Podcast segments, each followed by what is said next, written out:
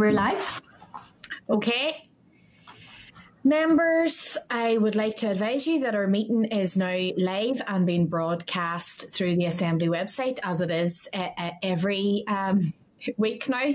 Um, so we have currently got five members on the meeting. We have got myself, Emma Sheerin, the chair. We've got Mike Nesbitt, the vice chair. We've got Paula Bradshaw, Michelle McIlveen, Carol Nicole, and I can see that Mark Durkan has just joined us. So the first yeah. this afternoon, you're all right, is apologies. We haven't received any formal apologies, but we um, don't yet have So he may join us later on in the meeting, and at that time we'll we'll welcome him in. So members, if we want to move to the second item on our agenda, we have got a briefing um, this afternoon. We've got three briefings this afternoon, but the first is from um, the Equality Commission of the North, and we've got Geraldine McGahey on the line, I believe. I don't know if it's my system.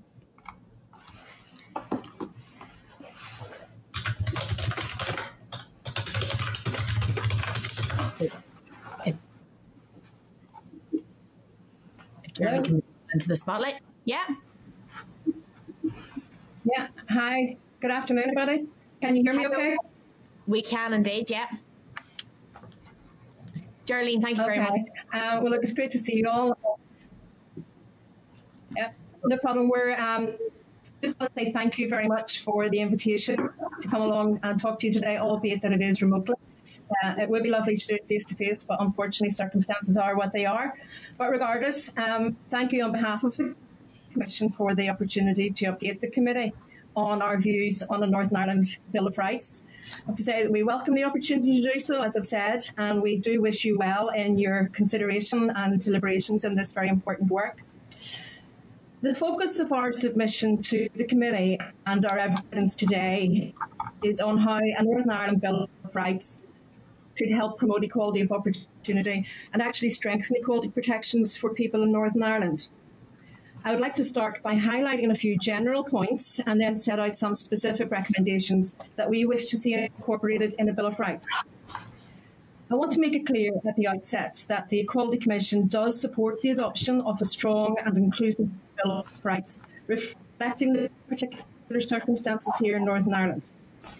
A Bill of Rights would provide an opportunity to make a clear statement of society's commitment to certain values, and it would provide a legal framework for ensuring that those values are advanced by all of society's institutions. It also has the potential to be an important opportunity to strengthen the human rights protection afforded to the most vulnerable and the marginalised people in our society, and to increase protection where existing law is perhaps inadequate.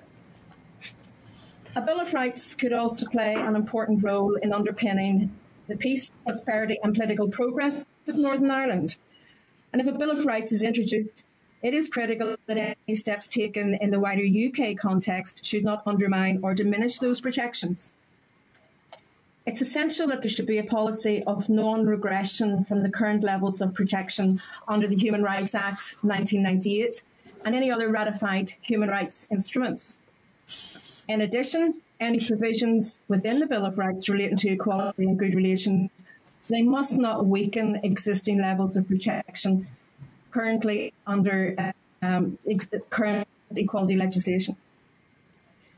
In terms of some of the specific recommendations that we make on what should be included in the Bill of Rights, I would wish to draw the committee's attention in particular to one of our main recommendations, and that is that it includes the principle of equality. Members will be well aware that the general principle of equality is a fundamental element of international human rights law.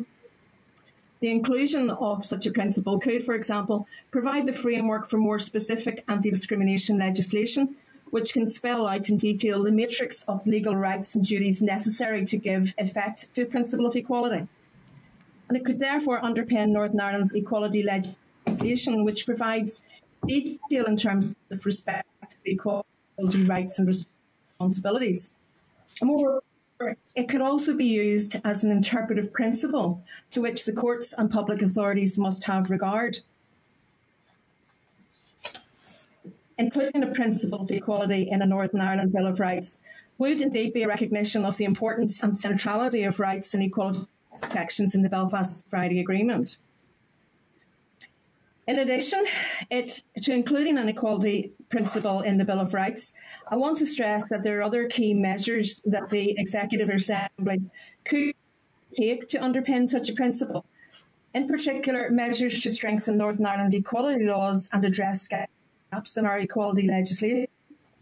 And although we support the adoption of a Bill of Rights, we would ask the committee to note the significant contribution that updated and strengthened equality legislation could ha- also have in enhancing the protection of human rights in Northern Ireland.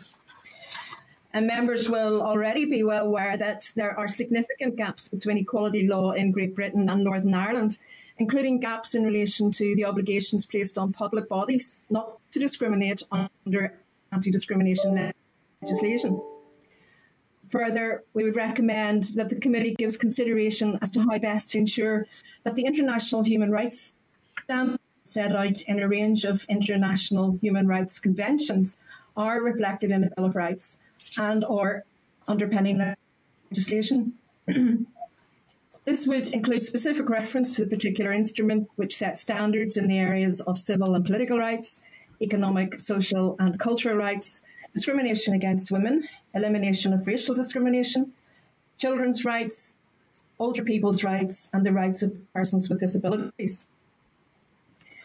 In addition to measures that could be included in a Bill of Rights, we also recommend actions to address key shortfalls in Northern Ireland so as to ensure compliance with the UK government's obligations under international human rights conventions. We have, for example, over a number of years highlighted that there are key gaps in terms of policies and programmes aligned to a number of UNCRPD articles that need addressed. Finally, we consider that there is a need for additional measures to better protect equality and human rights in the context of Brexit. We ask the committee to take into consideration the impact of the loss of the EU Charter of Fundamental Rights in UK domestic law on equality and human rights post Brexit. We also ask the committee to note that whilst the UK government has made commitments under Article 2 of the protocol in terms of ensuring no reduction of certain equality and human rights as a result of Brexit, and indeed to keep pace with future EU changes to certain EU equality law, there are important limitations to those commitments. We have highlighted in our submission for the committee's consideration a number of ways in which the UK government and the Northern Ireland Assembly, as regards areas within its devolved competence, how you could better protect equality and human rights after Brexit. I hope the submission that we made to you was, was clear, but I'm joined today by my colleagues, Evelyn Collins, the Chief Executive of the Commission, and Roisin Mallon, who is our Director of the Dedicated Mechanism Unit that we have within the Commission. So all three of us are here to answer any questions that you might have, and if you require us to elaborate on any aspect of the submission that we've already made to you. And in case I don't get a chance, um, follow that discussion. Just to wish you well again in your deliberations and let you know that the Commission is here to work with you in partnership in, in developing the rights and how they might be incorporated. So thank you for the opportunity to address you today. Geraldine, thank you very much for that, and thanks for the, the written submission you provided. I um, neglected at the start. I should have also welcomed Roisin and Evelyn. I can see Roisin now on my screen, but Evelyn hasn't appeared yet, so I don't know if she maybe is there, um, and I just haven't um, got sight of her yet. But um, there's quite a bit of background. I don't know um, what's going on here. If I, if I speak, if I speak, will I come into the spotlight? Yes, there now, Evelyn. I, I was being very quiet, um, uh, so that's why you haven't seen me um, so far. I'm definitely here. Thank you. No, sorry. No, um, I appreciate that. Thank you very much. I, I note that um, in the submission that you provided, you made reference to Brexit and the impact of, of Brexit and the review that the British government are, are currently um, doing. I wonder if you would elaborate on what your specific concerns are on that particular issue. Okay. Um, I think on that one, um, I'll ask Roisin as the uh, director of the dedicated uh, mechanism unit to answer your question on that. Roisin, can I ask you to come in, please? Uh, uh, thank you, Geraldine. Um, just in, in, response, Emma, to your question, obviously you know the review is examining the relationship between domestic courts and the European Court of Human Rights. and the impact of the Human Rights Act on the relationship between the judiciary, the executive, and the legislature.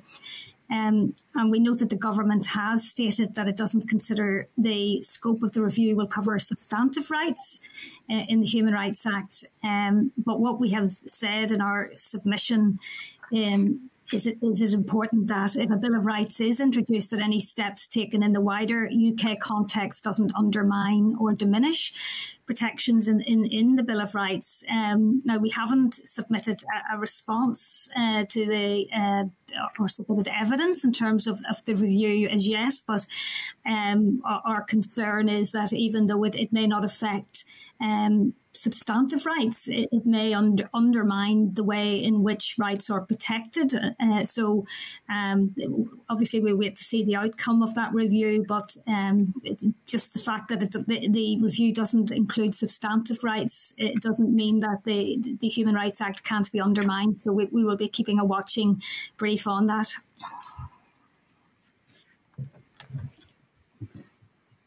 Thank you.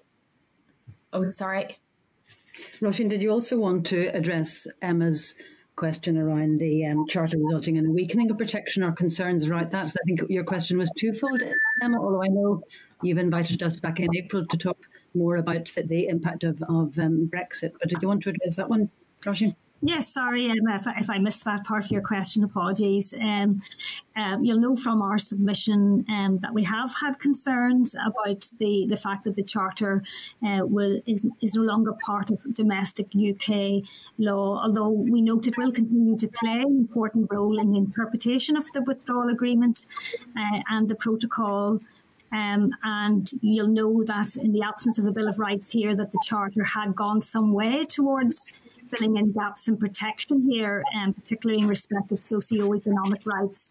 Uh, it has in fact been an important addition to the European Convention on Human Rights. Uh, and, and, of course, you'll know that uh, Article 21 within the Charter specifically re- included a clause uh, relating to uh, equality so, um, as I said, we consider that the exclusion of the Charter from domestic law, despite the retention of underlying principles uh, and rights, has resulted in, in a weakening of the protection of human rights we're also aware that um, there are different views uh, as to the degree to which the Charter has impacted on equality and human rights across the UK.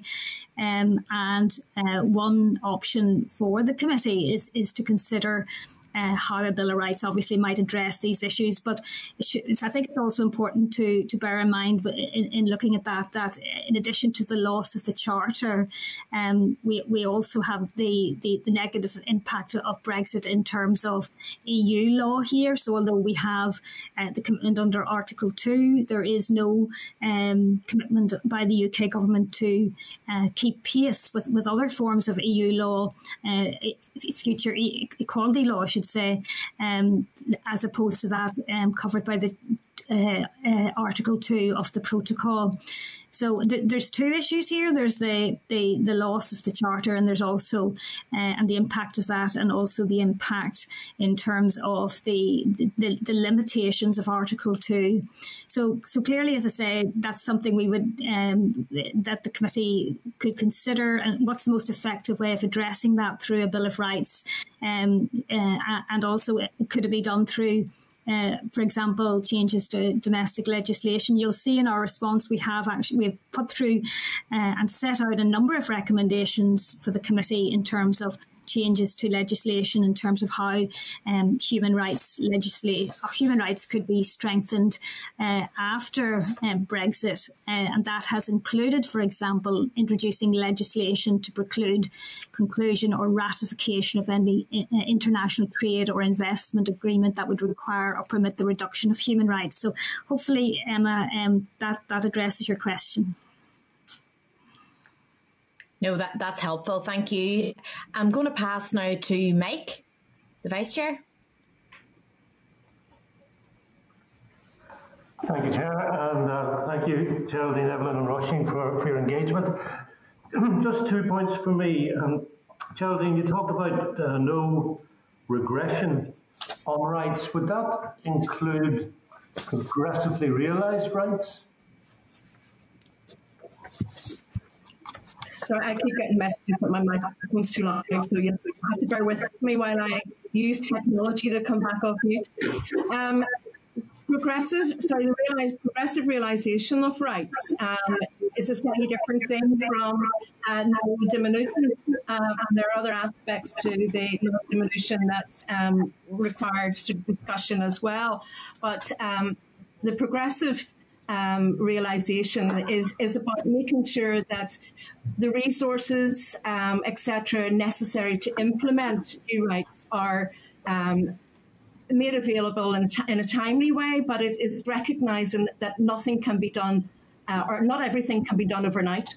That it's a case of progressively over the years developing where we want to be, and it's about making the rights relevant to today's generation as well as to future generations. But I'm going to ask Evelyn to come in to give you a little bit more information about the work that we've been doing in respect of uh, non-diminution, as well as the uh, realisation on a progressive basis. Evelyn?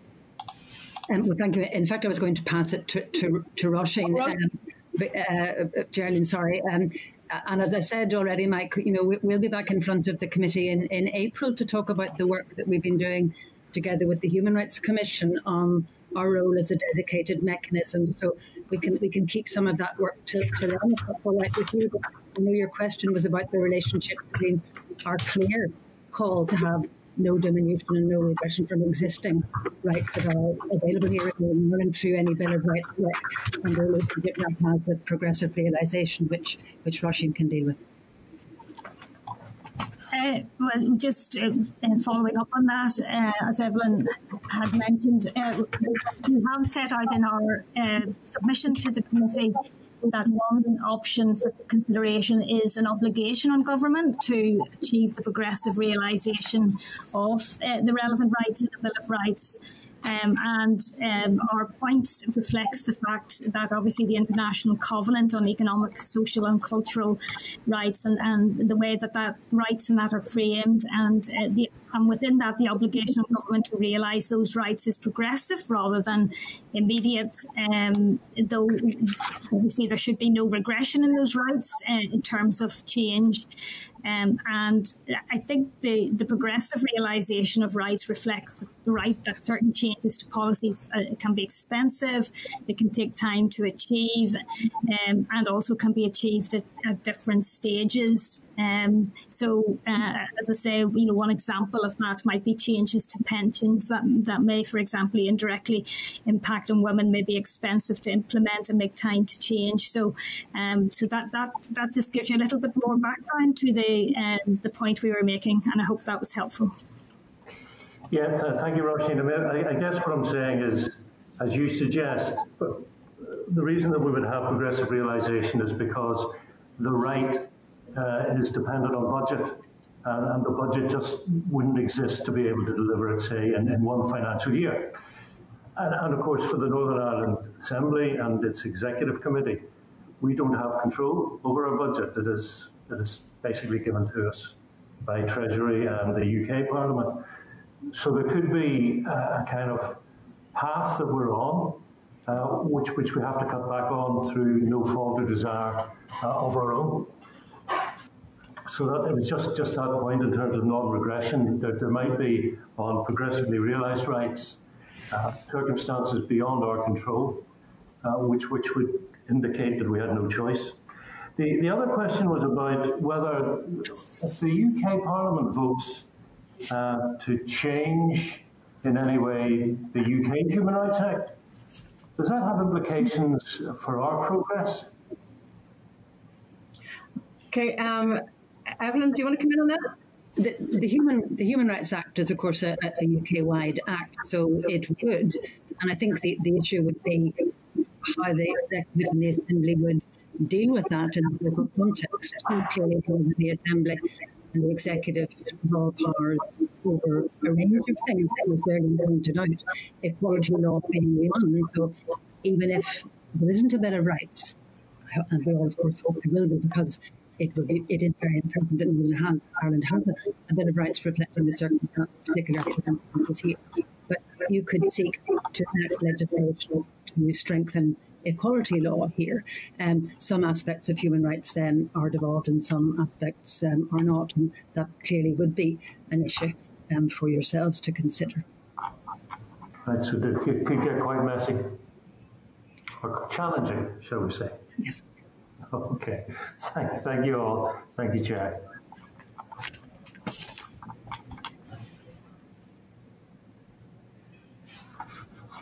I'm sorry, I was on mute there. I don't have anyone else indicating at this minute unless any of the other members want to come in and ask a question. And we have everyone online, but none of them are, are in the spotlight.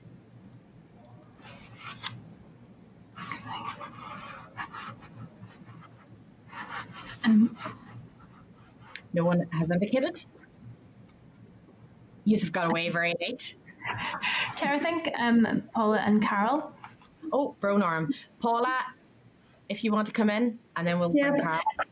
Like, sorry, thank you. I actually had raised my hand on the wee function there, but no, no, no, don't worry. I, I am. It's okay. Um, I, am just wondering. Thank you very much, ladies, for your presentation today. I'm, I'm just wondering around the issue of the single equality bill, which, as you know, have been has been battled about for, for many years, and whether or not you feel that a lot of the issues that you raise and the groups and sectoral groups that you represent would benefit just as much from a single equality bill, or are they not? To, or, or, or they could both sort of sit very neatly along each side each other. Thank you.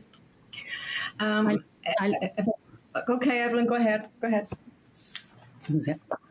Um, I think they would absolutely sit um, alongside each other. I think the importance of having a, a strong and effective um, Bill of Rights with a strong principle of equality in it does help give additional status to the, the principle and values of equality. And Darlene outlined in the introduction you know, a clear message about importance to society um, of equality, and that could be underpinned and sit alongside strong and effective um, single equality legislation. There are many, many gaps between uh, in, in, protections now in Northern Ireland that we've highlighted over a decade now um, in, in different ways. Clearly, a single equality bill which strengthens all the individual aspects and improves protections here would, would be great. You know, amendments in addition if that's not possible, amendments to ex- the existing legal framework, like introducing um, protection against age discrimination in the provision of goods and services. It, there's there's gaps now between here and Britain in respect of the disability protections, in respect of gender equality protections, and so on. So really, um, the time is long overdue for single equality bill and strengthening of equality law here, and we see no difficulty with that sitting alongside a strong and effective bill of rights with with a, with a strong principle of equality contained in it. Um, thank you. Um, I suppose following on from that, um, very, very conscious that we've been discussing this Bill of Rights for um, decades uh, uh, in this country, and there has been lot, an awful lot of attempts to try and get uh, Bill of Rights agreed, and that has left people within different sections of society feeling quite let down.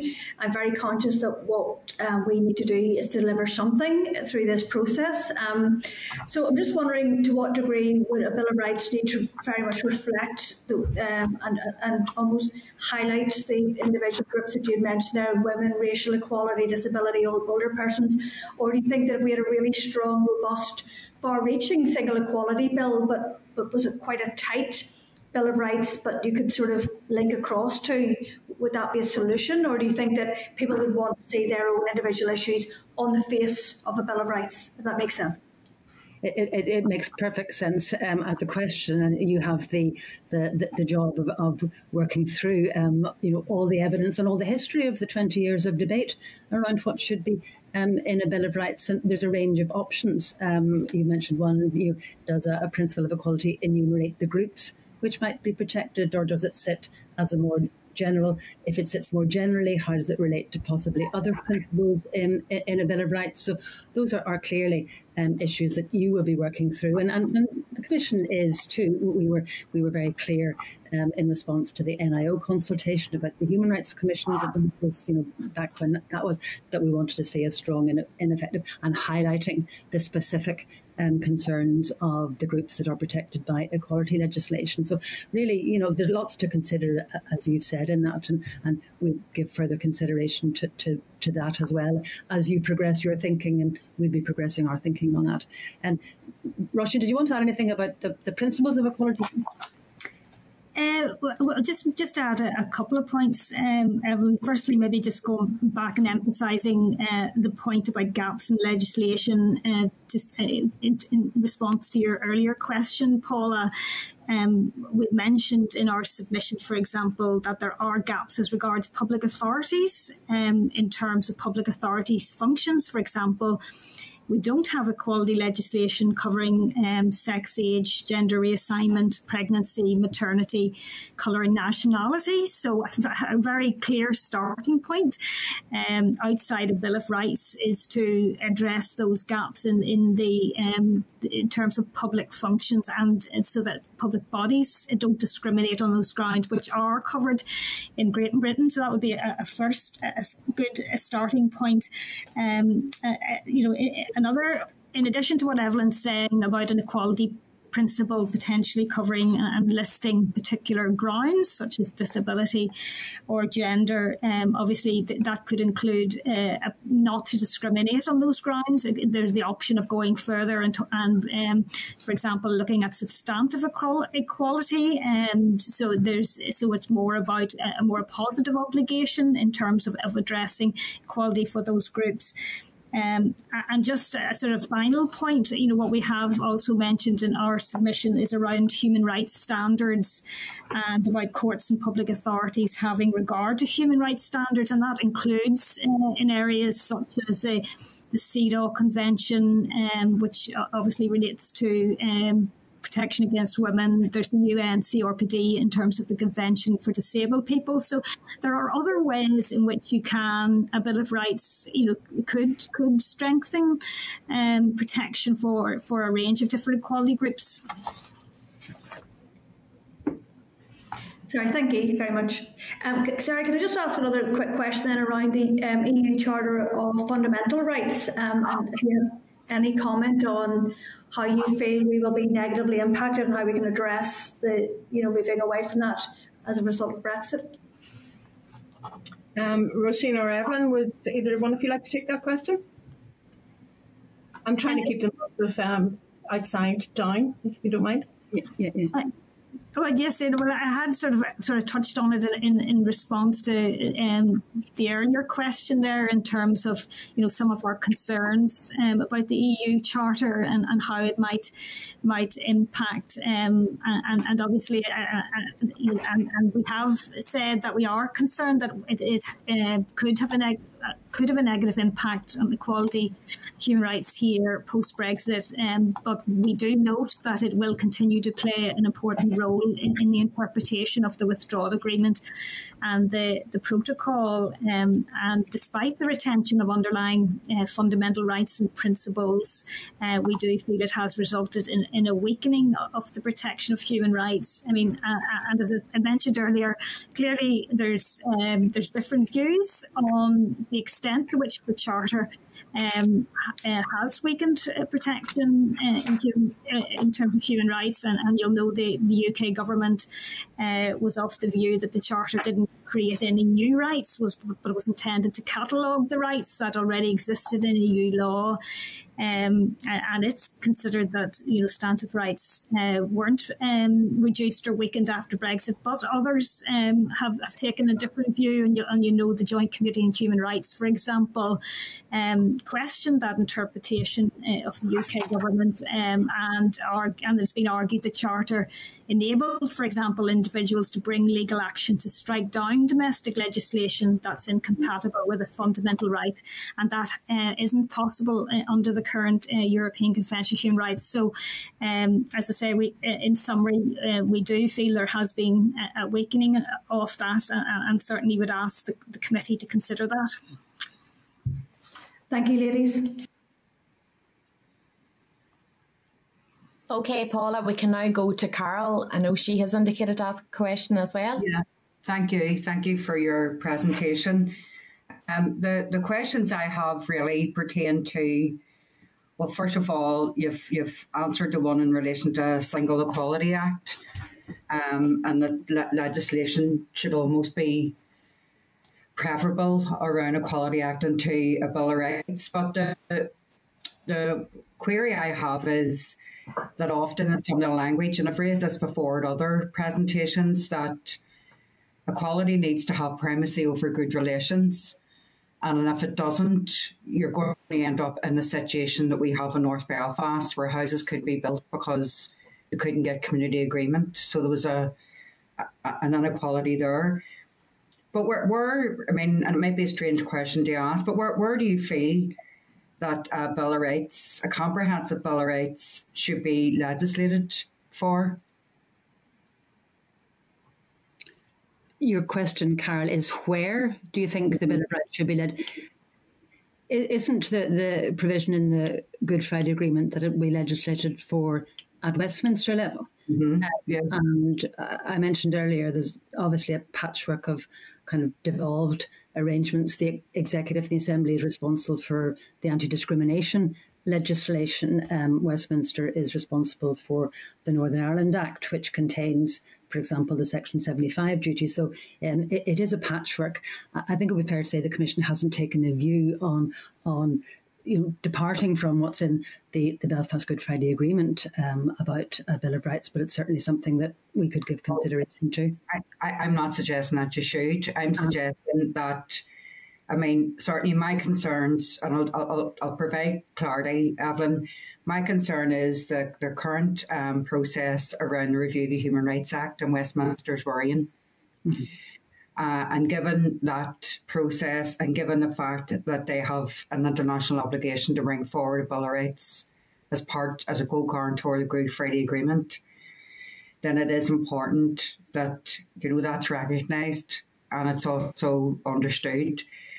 The other aspect that I would like to have your view on is, um, you know, for example, and I think it touched on some of what Mike has raised around the social socioeconomic rights. And we, we do hear language around progressive realisation, and, and, and I do appreciate that, you know, it, it's certainly not straightforward.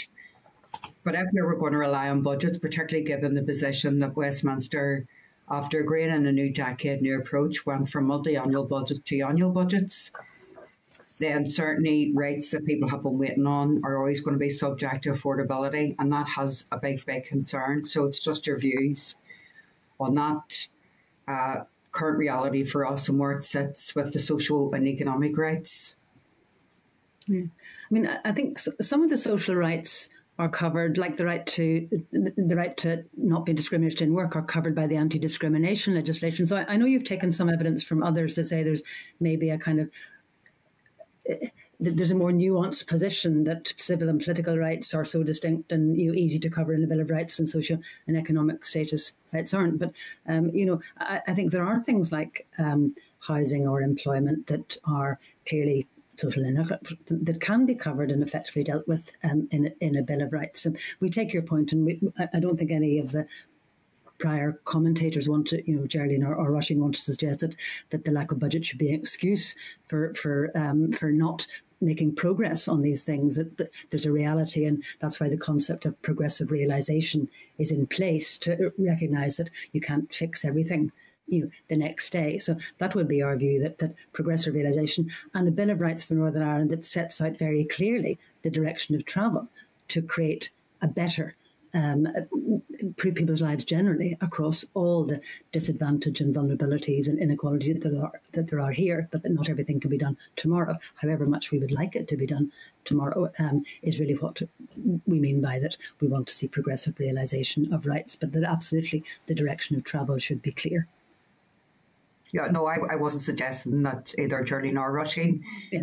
did say that people's rights should be based on budget, but mm-hmm. I also know that's a criticism that yeah. has been a criticism out there. Um, for example, if you talk about language and cultural rights, sure. the first thing you'll hear is the cost of an Irish Language Act. And sometimes it's known the cost of everything and the value of nothing. So I'm not suggesting that anyone even went down that road, but it is it is a, a concern that we're all going to face. And I do agree, you know, even if um, there was a statement of intent and you progressively work towards having those full rights established and implemented, it's when they're not. Um, and then you get the other argument, as I'm sure you're of well aware, that, you know, we've heard from previous uh, witnesses saying, well, it can't be a kitchen sink, you can't throw everything into it. And the question we have asked is, well, what rights do you cherry pick and what, what rights, you know, so you can't do that either. But no, it's helpful and, and I appreciate you are coming back along with the Human Rights Commission to discuss a protocol and Brexit and all those lovely things. So I'll just leave it at that. Thank you. Thanks, Carál. I think that's everyone, unless anyone else wants to ask a question. I can see the clerk nodding at me. So, ladies, thank you very much for your time this afternoon and for joining us and for, for the briefing that you've provided. Um, and we'll let you take your ease now. Thank you very much. Thank you. Thank, thank you. you. Thank you. Thanks, Emma. Bye. All right, Slan. So, members, we're now getting a briefing from the Women's Policy Group, and we've got Rachel Powell and Louise Coyle joining us. If we can bring them up into the spotlight. Yeah, brilliant. Can see you both now. Welcome to the committee and thank you very much for, for joining us this afternoon. I know you'd provided a written briefing as well as the response that you had submitted to the consultation that we had carried out online. So I want to open it up to yourselves now if you want to, to give a verbal briefing. Yeah, thank you so much, Chair. Can I check you can hear me okay and there's no lagging? I've been having internet issues for like a month now. Um, but great, well, thank you so much for the opportunity to present to you today. So, my name is Rachel Powell. I'm the Women's Sector Lobbyist with the Women's Resource and Development Agency, and I also chair the Women's Policy Group for Northern Ireland. And I'm going to start off to give a bit of an overview, highlighting some of the issues from the written submission, but I'm also uh, joined today by Louise Coyle, the director at the Northern Ireland Rural Women's Network. So we're both here on behalf of the Women's Policy Group, and we're kind of going to tag team this one. So I'll start off anyway. Um, so for us, there are really a number of reasons on why introducing the Bill of Rights for Northern Ireland is so important. And we really want to use this opportunity today to discuss what it should look like in practice rather than if we should have one. Um, so fundamentally, it would provide rights protections in line with key areas of social infrastructure that people rely on on a daily basis in Northern Ireland. So, for example, uh, every day we rely on healthcare, adequate standards of living, uh, housing protection. However, none of these are currently protected as standalone human rights in Northern Ireland. And by making these protected human rights through a Bill of Rights, the government would then become accountable for ensuring that these are upheld uh, through facilitating the creation of mechanisms and institutions which can be relied upon to advance these rights. The women's sector, individuals, organisations, and political parties have been calling for a Bill of Rights for more than two decades, uh, and this evidence has been presented over and over again over the last 20 plus years. So we're not really going to go into too much detail. Oh, excuse me, sorry.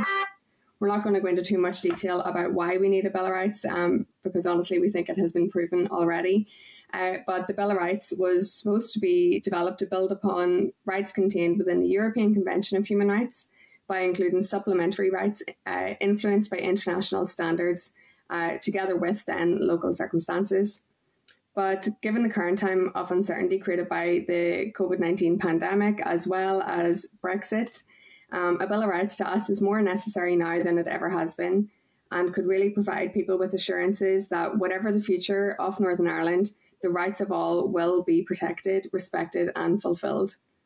Uh, further, I know it was mentioned already about the uncertainty around the UK Human Rights Act, and there have been many threats made by the Conservative Party regarding the Human Rights Act and also around the European Convention of Human Rights.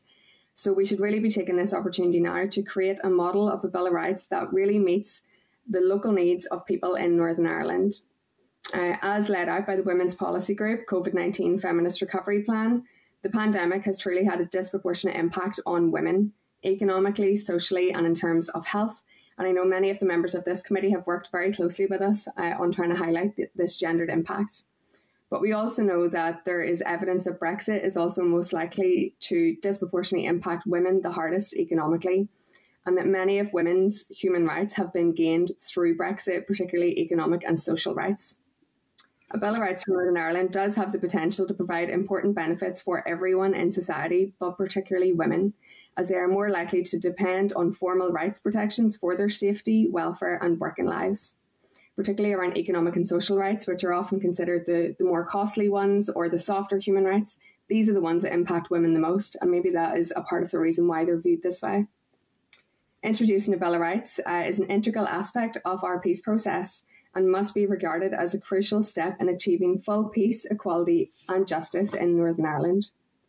And although we do acknowledge that uh, the Good Friday Agreement does require Westminster intervention, uh, the Northern Ireland Executive does have other powers to introduce and enhance rights, and these should be exercised to their full extent. However, in recent years, as we all know, there has been uh, some resistance both at the NI executive level and the UK government level to introducing a Bill of Rights for Northern Ireland. And I wouldn't particularly put a lot of faith uh, in our Secretary of State or the Westminster government on at any point in the next few years developing a Bill of Rights. Um, so, crucially to us, we think it is, is more important now than ever because over the past 23 years, there have been many human rights issues that remain unaddressed in Northern Ireland, and we continue to fall behind other UK regions uh, in regards to human rights standards. A Bill of Rights would also help avoid a, di- a divergence of rights on either side of the Irish border after Brexit. For example, areas of protection such as violence against women, child maintenance payments, uh, these rely on EU wide measures to ensure that the legal systems on the island of Ireland are fully coordinated to protect vulnerable people through the criminal justice and family law systems.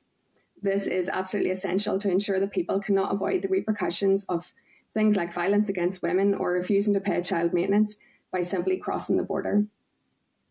All aspects of the Good Friday Agreement need to be protected and implemented, including a Bill of Rights for Northern Ireland, where specific focus can be given to the rights of women.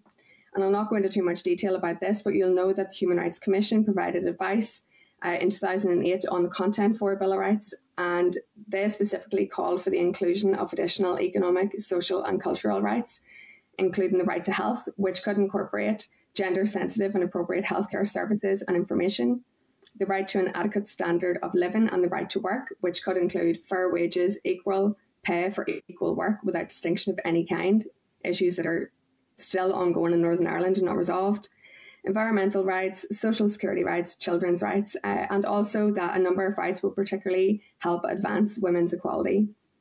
And in accordance uh, with the intentions letter in the Good Friday Agreement, the Commission advice also proposed adding to and strengthening many of the civil and political rights contained within the Convention, uh, such as the right to freestanding, a freestanding right to equality, prohibition of discrimination, and the full and equal participation of women in political and public life.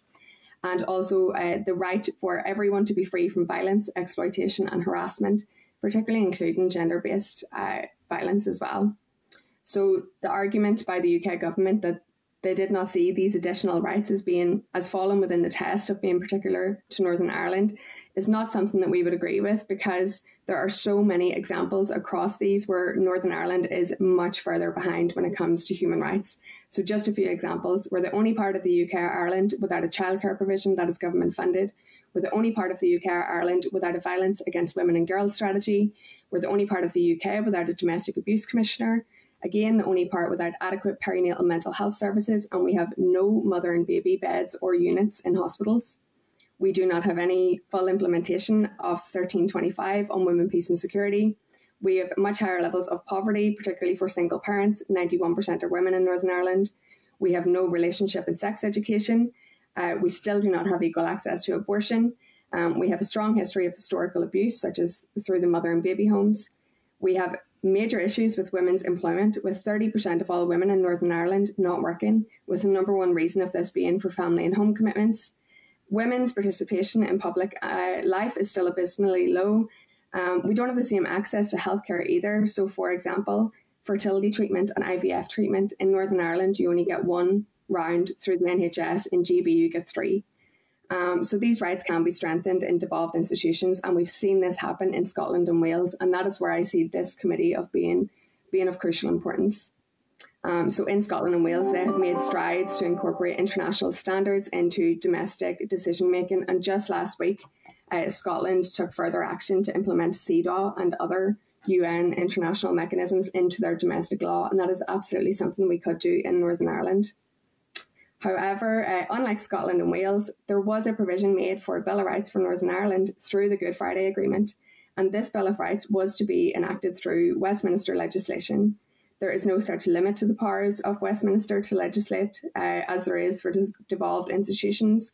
Therefore, we do feel that with executive support on this, we could actually make really significant progress uh, on developing a Bill of Rights the evidence, I'm just going to finish up now before handing over to Louise, but the, the evidence of gender inequality in Northern Ireland is vast. And almost every single measurement of this is worse in Northern Ireland than any other part of the UK or Ireland, and in fact, from most of Western Europe.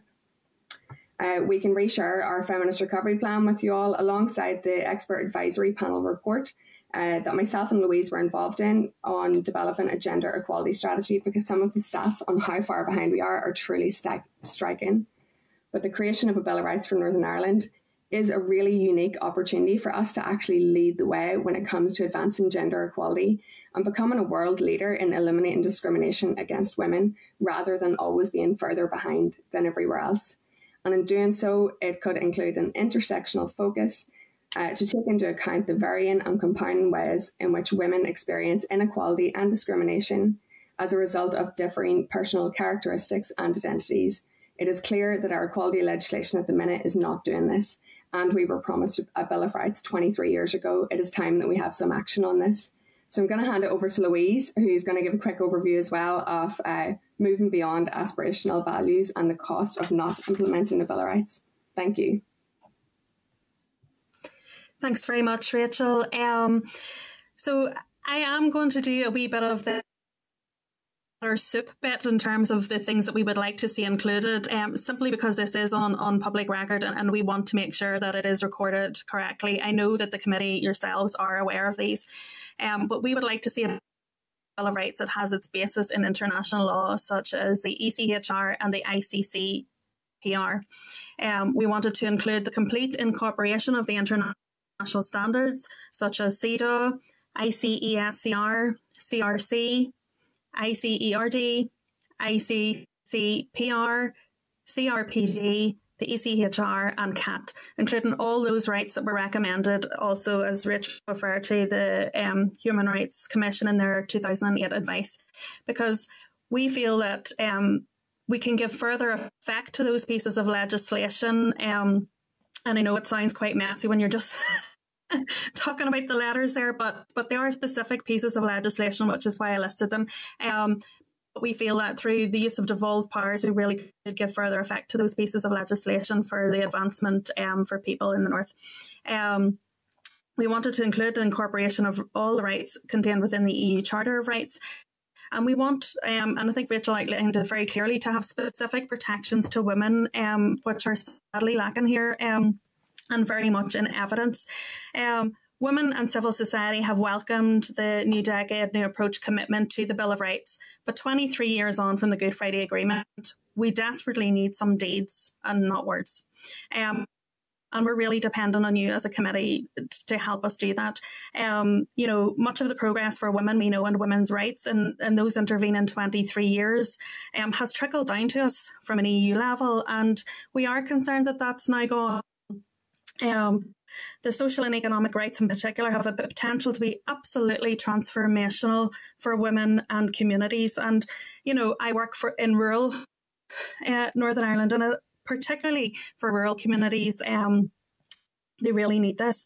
Um, as Rachel has outlined, um, COVID has both spotlighted and exacerbated the inequalities experienced in Northern Ireland. And we know that women have been disproportionately impacted here. And Rachel did refer to our feminist recovery plan. Um, I hope you all have uh, had a chance to look at. But the stats there are, are shocking. They should be shocking, but they are the reality. And they're the reality of what women um, here are living with. And it's not good enough. Uh, um, but we've also witnessed many examples of our executive actually at their best during the COVID 19, um, working together, working across parties and departments, and working really quickly to try and address the immediate needs. And we need more of that compassion, more of that ambition to do better and to deliver better for all of our citizens. And a Bill of Rights for Northern Ireland really provides a, a brilliant platform and a basis for this to override what Carál was talking about earlier, actually, with the Equality Commission, to be able to override that, um, you know, the good relations aspect of things and actually it is probably why it is a Good Friday Agreement commitment because um, nobody knew better than the people putting that together the challenges that were in front of us all and, trying to deliver um, for everyone here. Um, so we think it's a perfect baseline for, for doing that. Um, Women were central to ensuring the end of violence here. They were central to ensuring uh, that there was um, massive support for the Good Friday Agreement. Um, they worked within their families, their communities to help broker a peace agreement, and they still work tirelessly every day to ensure that the Good Friday Agreement is and remains an opportunity for a better life for all of their children. They deserve for all of the commitments to be delivered, and the Bill of Rights is a crucial commitment that has yet to be delivered. 23 years is too long. The new decade and new approach states the cross party and cross community support for a Bill of Rights in Northern Ireland, a commitment to advance a Bill of Rights, ensuring a new form of politics, which I think we all have a have a passion for what is the best of us here. And we as the women's sector and the women's policy group really welcome the opportunity to support you with this, what we consider very long overdue, critical but very vital work uh, and to support you as best we can. Thank you. Thank you very much. You both managed to cover an awful lot there in a in a very succinct and, and short and short presentation. So appreciate that. And I know that the the presentation that you provided in written form had covered a lot of this in a lot more detail. A lot of the presentations that we've had on up until this point, I've been asking the question around a Bill of Rights as an accountability measure. And I suppose going beyond that, and one of the things that you had sort of highlighted that you don't want it to become is just a, a Bill of Rights in aspirational form and stopping at that. But I think when we look at the events of the past couple of months and we've seen the publication of the mother and baby homes reports north and south and we can see that institutionalized misogyny was the order of the day and we still haven't got beyond that. And there are an awful lot of examples there that you've given of real life examples. So in terms of the the protections that have been afforded to women through EU directives and the sort of the working um, laws that women predominantly rely on for protection and the fear there in terms of the review of the HRA and even if you look back to Christmas in the internal market bill and how the British government were giving us all a very clear indication that they were prepared to play fast and loose with international agreements and with things that had previously been signed up to. And the, the, sort of effect that that has then on the mindset of the population around you know how important or integral rights are. But I suppose what I'm getting to, and, and in terms of asking the question, if you know every law that you pass, if you if you think of it in the context of being written into law and it then taking 10, 15 or 20 years for that to translate into the general population and to start having a change on in mindsets. How important is it then that we, if we have a Bill of Rights as an accountability measure and as something that governments have to to stick to basically that women's rights are enshrined there to ensure that the sort of stuff so when you're talking about gender-based violence I know we're debating a, motion on this next week we're, we're, we're calling for the, the justice minister to to have a strategy on gender-based violence but getting you know, ha- having that written into law is one thing, but actually changing mindsets to ensure that that internalized misogyny starts to filter away and people stop thinking of those gender roles and the stereotypical biases and all the prejudices that we see playing out. How important that is, or how relevant that is to the process that we're currently uh, in the, in the middle of. Yeah, well, I can start off if you're happy enough, Louise, and then we'll go over to you. So I suppose just with this sort of thing, you know, misogyny is so deeply ingrained in our society that it's completely normalized. Um, and we see examples of this all the time. Like recently, when there were five women stabbed in Belfast, we don't have the ad- adequate laws to call that misogynistic hate crime. And even at that, it's just totally diminished because it's like, oh, well, it's something that happens to women and it's normalized. And women are seen as a minority, but we're over 50% of the population. And, and that just shows you how much that uh, the discrimination that women face is totally normalised. It's such a, a, huge group of our society, but it's still not a priority. And in Northern Ireland, we have some of the worst examples of gender neutral policy making that you will ever see, and it deeply harms women. And just to give you the example of welfare reform, uh, so the UN Special Rapporteur on Poverty and Human Rights described this as one of the most misogynistic policies he'd ever seen.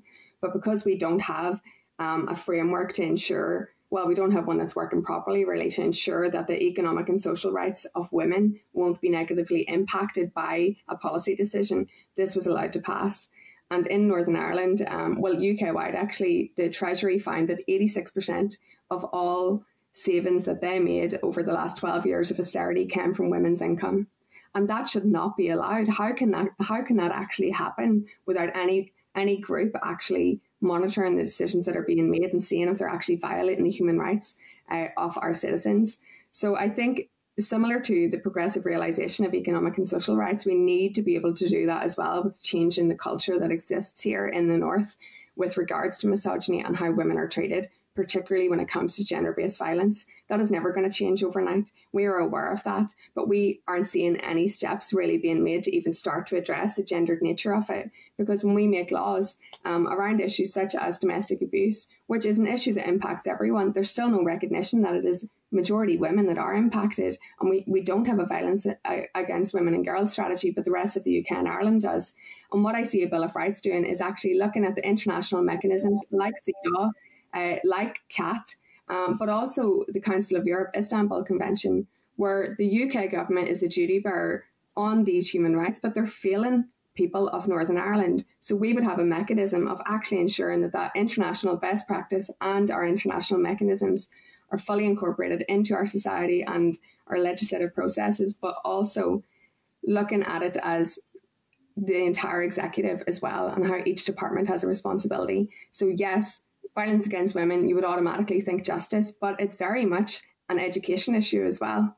And why are we not actually trying to deliver proper educational public awareness programs from a young age so that people understand how this culture is wrong and it needs to change? So I think a Bill of Rights, you know, for women to have access to their rights fully and to be free from inhumane, degrading torture treatment like that, we need to ensure that it is embedded across all departments because all departments have a responsibility when it comes to this.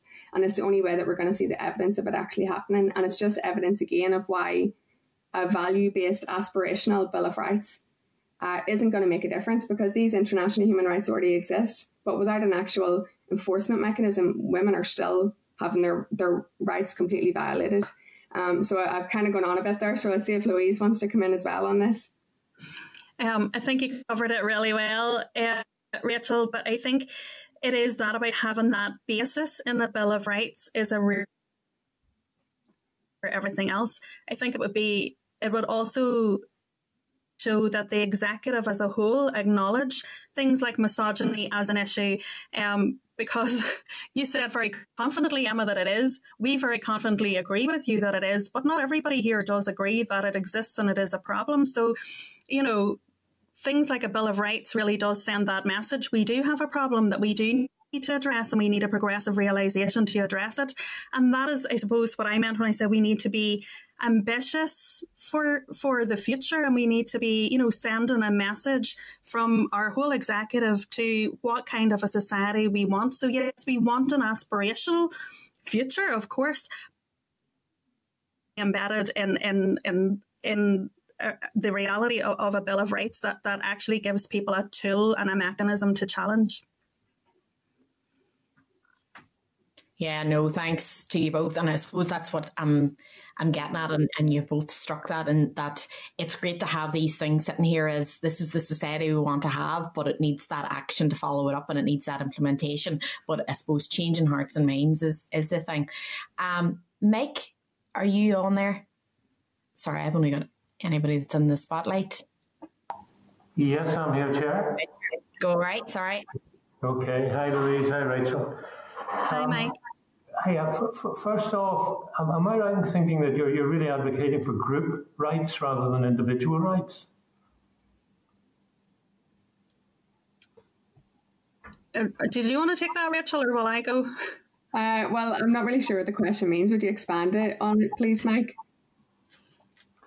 Well, I, I think we're, we're, some people say you, your Bill of Rights should be for, for individuals rather than groups or communities.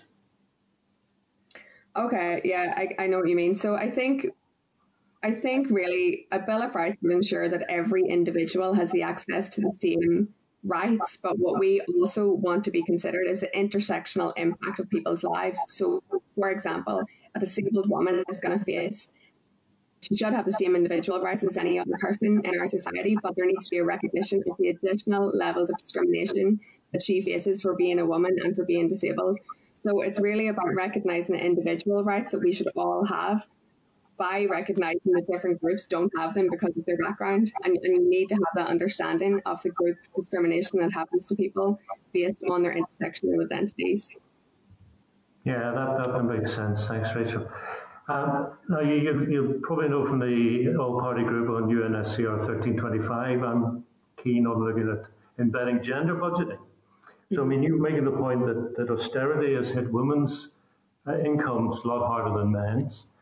You know, if, if as an executive or an assembly we decided that um, social housing was a big priority and we were going to invest huge amounts of money in construction, actually one of the impacts of that would be that the, the new jobs that would be created in construction would really disproportionately favour men over women.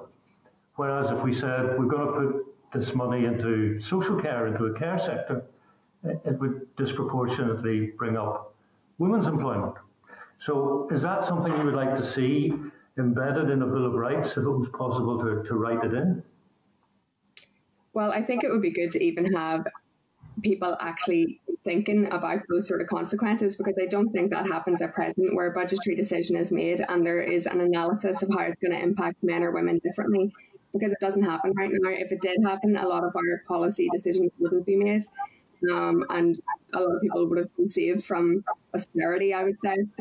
So, just in that example, I think by doing gender budgeting and actually doing a proper analysis of how women are impacted, the investment in social care. So there's actually been a lot of research on this through the Women's Budget Group UK, and they have shown that an investment into care and provides twice as many uh, jobs for women as as uh, the same investment into construction, but also uh, 1.2 times more jobs for men as well.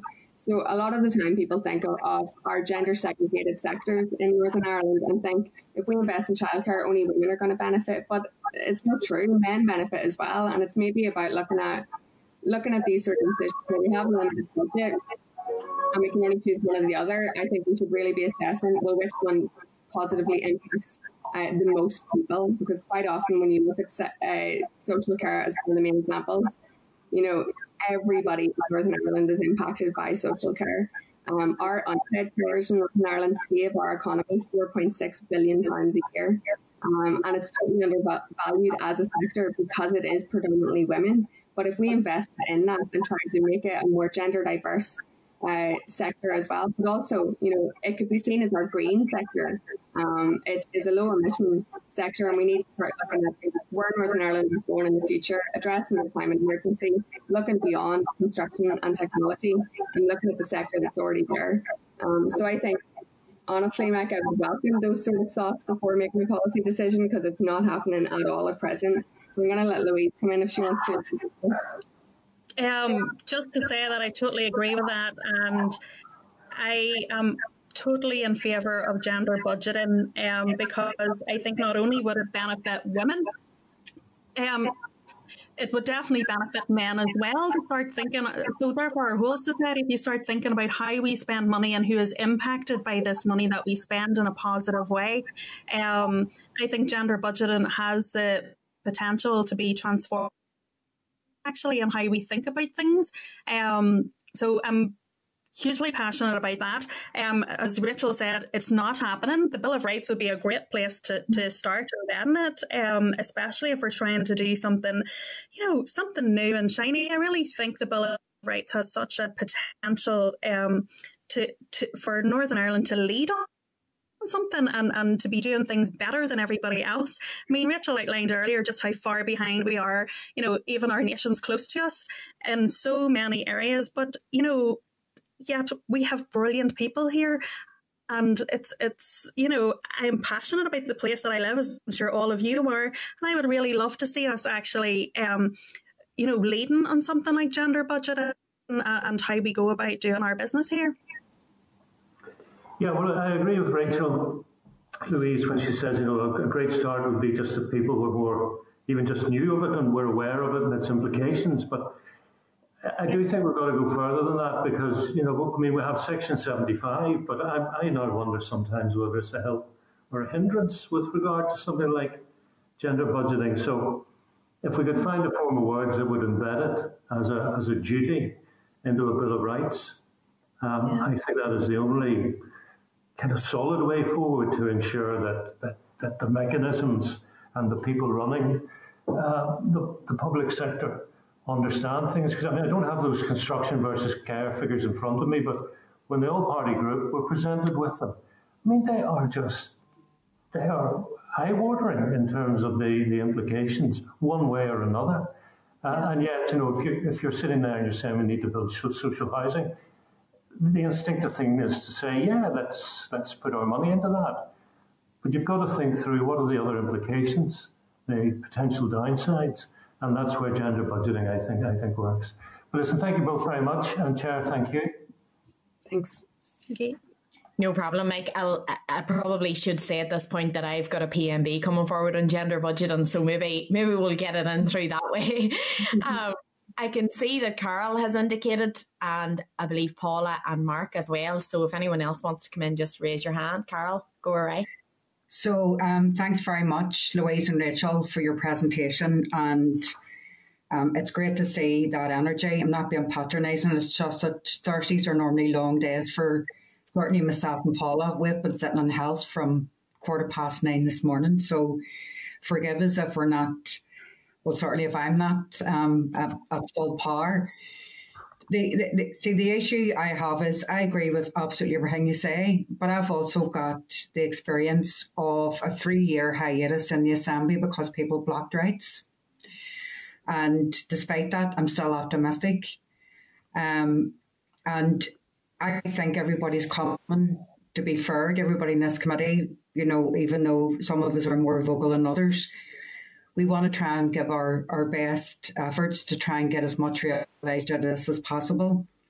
The issue I have is quite simple.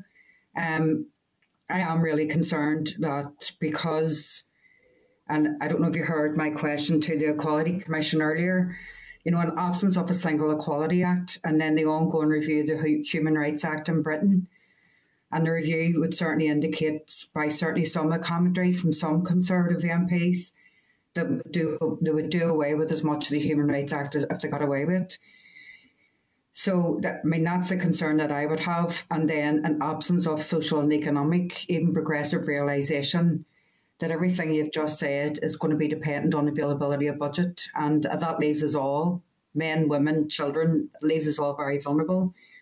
So the question I would have is. Um, and I suppose it, it also relates to some of the points that Meg has made. Like we don't, we, we're lucky to have Section 75. But if you've still got people who are prepared to fight like an anti-poverty strategy in court and spend all that public money fighting that, then that's that's a context that we're in. And I know every institution has its problems, but ours are certainly historic and they're certainly current as well. So I suppose the thing is, you're arguing that there definitely needs to be social and economic rights part of the Bill of Rights. In terms of the, and I agree with you in terms of the, the gender strategy. I mean, we had a, we had a gender strategy that didn't mention women. Like, go figure. Seriously. Um, but there is a gender strategy now going through communities, and hopefully that will yield some of the, the stuff that needs to happen. And as much as we can get done, the better. But you know, in terms of gender budgeting and in terms of current inequalities. So, most women who are living homeless, sofa surfing, in hostels are they're women. So, and if, for example, we had a social housing program, makes right, you might have more men getting apprenticeships and whatever. You might you'll, you'll, you'll certainly have more women. What the the last housing program built was, but you'll, you'll get certainly predominantly male. But no one's arguing that all the money should be spent on women. We're just saying that women have specific rights and have been impacted by adverse inequality. So that needs fixed. But in absence, you know, in absence of Westminster legislating for a Bill of Rights, what else is there? You know, and where else do we go with all the issues that you've just raised? and, and I'm not saying that in terms of being defeatist about it. I just, um, I just have concerns when I hear what's ongoing in Westminster at the minute, and but at the same time, we're right to be persistent and dogmatic and standing up for for rights now, and this is the right time and the right committee to do that in. So just just some of your thoughts on that, and again, I think the thirteen twenty five stuff, like there's a lot of initials throughout, but the thing that sits really on my chest is that there's been abuses of human rights here for decades, and Britain has got away with it. And economic and social rights are right in the middle of that as well. And the only people that can, you know, in my opinion, yes, the, the British government as co-guarantors of Good Friday Agreement definitely need to bring forward a Bill of Rights. But when it comes to running departments and budgets, that's where we all individually have to step up and keep stepping up. So it's it's just what what else does it you think that we need to do? Um, what, will I start with that, Rachel? Yeah. Um, I think um, we are apolitical, but of course we are as concerned as anybody about the conversations that are happening in Westminster around the HRA.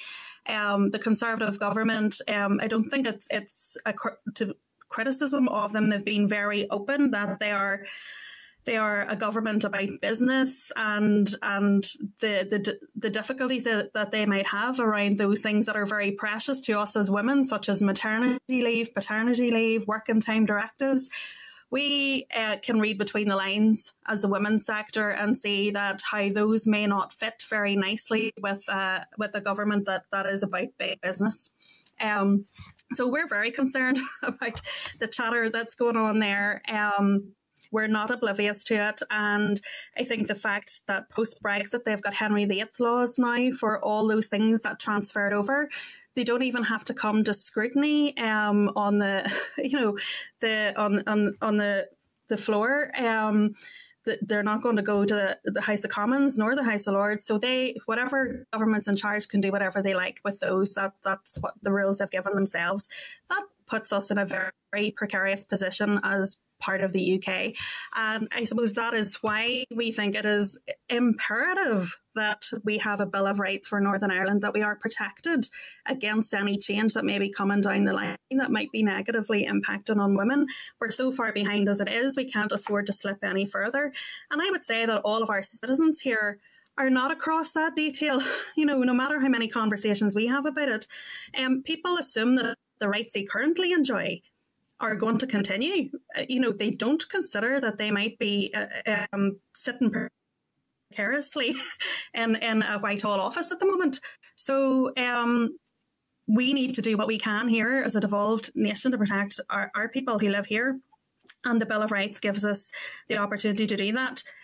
Um, look, the UK government are a co-guarantor of this internationally binding agreement, um, and are the Irish government. And um, in terms of, of rights uh, and, and even the Bill of Rights, we, because we kind of felt comfortable and protected by being European citizens, um, we, we've kind of left them off the hook on this one. And, um, and, you know, I think as a community sector, we're quite happy to start putting pressure where it needs to go and support you with that. Um, you know, eh, none of us ca- can make them do things, but we can certainly put pressure where it needs to be. Um, I concerns me that people look at budgets first and then think, what can we do with this wee bit of money we've got? um, I think that's how we've been doing things for a very long time here. It's clearly not working. Um, and also this kind of blindly keeping resourcing the things we've all because well we've always resourced that. So that bit of budget we can't even count that now. Um, we need a whole holistic overview of of how things are here and, and what is resourced why it's resourced what benefit there is.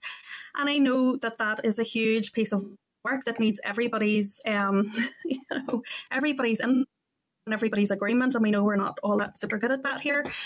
Um, but i guess i think I, I am hopeful that something like a Bill of Rights if it, if we could get an agreement on that, it would take a bit of the sting out of those other things. It would stop being the constant renegotiation Um, Rachel and I were both sitting on the expert panel for the gender equality inclusion strategy, so we're really uh, passionate about the potential that that has, but we can see it under attack already. I don't know if you caught that newsletter article at the weekend. Um, I'm sure you did, but um, that hasn't even gone to public consultation yet. That hasn't even got input from the public, and already it's under attack. And, you know, that's the place we live in, Carál. We're not under any illusions. you know, there's a reason why things are, are as far behind as they are. Um, but that doesn't mean that we all have to sit back and accept it. And I would agree that Section 75, whilst it's so important beneficial for Northern Ireland to have it, the fact that gender, men and women are are seen as a minority group, it has not really had the yeah. benefits for women that it should. And also the understanding and the application of Section 75 is critical. And recently, particularly, um, we have seen a really poor application across a range of departments in the application of um, EQIA screenings, for example. Yeah. Which means that when we're responding to consultations, we're also having to respond, we're almost having to rewrite the EQIA, you know, which is time and energy that honestly we don't have right now. um, because we had that hiatus. There is a huge push pressure on our sector at the minute to be responding to consultation is massive, and and we're actually all running to the ground at the minute trying to do that, and it doesn't help when it those things haven't been done correctly because it means we nearly have to start from scratch. Say no. Here's all the evidence you should have taken into account. Yeah. So no, no, listen, listen. Um, I, I feel it because I'm I'm learning myself. Mm-hmm. And the important thing is, despite all the obstacles, we're not giving up. So that's the long and short of it. Yeah. Uh, Carál, I was just going to respond to it quickly as well. Um, like I, I share your same concerns uh, completely. And, you know, I don't particularly have much faith in the Westminster government on, on really making an effort on these issues. And that's why I think it's really important that this committee really does work together to show that, you know, we want Northern Ireland to be a place that's actually leading the way when it comes to rights.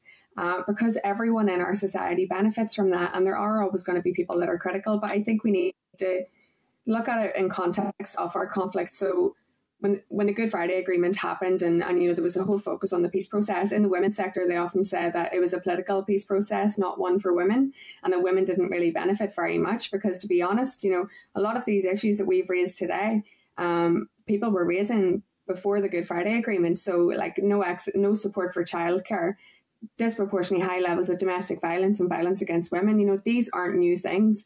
And the women's sector was able to work together before there was any ceasefire to ensure that they were working together to try and advance the rights of women.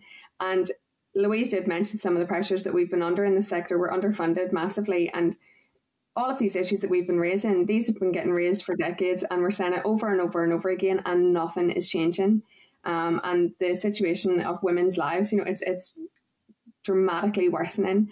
And now at the minute with COVID, um, it's incredibly frustrating because we when we published our feminist recovery plan last year, we provided a really comprehensive overview of the evidence that pre-existing inequalities were dramatically worsening, and we made key recommendations on how these could be solved.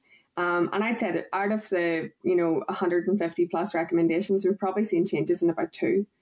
Um, and then, you know, looking at New Decade, New Approach, no reference to women at all in the whole thing. Uh, looking at the economic recovery plan that was released as well a couple of weeks ago, there's zero mention of childcare. I don't know how it can't be seen as one of the biggest factors in our economy. It's essential to our economy, but also the only reference to women was to do with women in apprenticeships and in STEM. And you know, there's no recognition of the fact that 30% of women in Northern Ireland are forced out of the workforce because of barriers that exist uh, structurally in our society. So I think it's really important that we use this opportunity to meet the needs of our people here locally rather than relying on other bodies to do it. Um, I don't think it's going to happen through Westminster because looking at the Women and Equalities Committee as well, they want to turn away from looking at actual intersectionality and identity. Um, they are being extremely uh, harmful towards trans women, for example, coming out of that committee. And we presented evidence to them uh, of the disproportionate impact COVID was having on women, and they, they didn't even respond. Um, and, you know, we provided about 60,000 words of evidence uh, specific to Northern Ireland. So I think that we need to be doing this locally. Look at what Scotland and Wales are doing. They're so far ahead of us when it comes to gender equality because they are using devolution to their advantage and incorporating international human rights law into their local law because that is, you know, to me, that should be the main benefit of devolution. So, in the absence of Westminster actually implementing the Bill of Rights, I see no reason why our executive can't be doing things like implementing CEDAW into our local law and all of the recommendations that come with it. Um, so, I think there's loads that could be done. Uh, you know, even looking at 1325, uh, it isn't implemented in Northern Ireland, and there's no recognition of the conflict here in the UK's National Action Plan. But the women's sector very much implements all pillars of 1325. You know, we're not waiting on them to do it for us, we're doing it. And it would be brilliant to have our whole executive supporting us with that.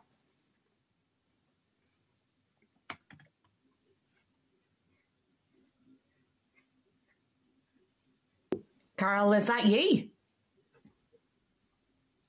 Happy days. Paula, I know you were looking in um, thank you, Chair, and thank you, ladies, for coming today. I, I think a lot of the questions I was going to ask are um, you, have covered. I just wanted to say how powerful it was, and it, like um, Carál, I'm feeling a little bit tired, but that's really, really energised me what you were saying. Um, I suppose my concern really it is so clear from what you have both contributed there what we need to do as a, as a Bill of Rights ad hoc committee in terms of our recommendations. I'm absolutely behind every single thing you've said there.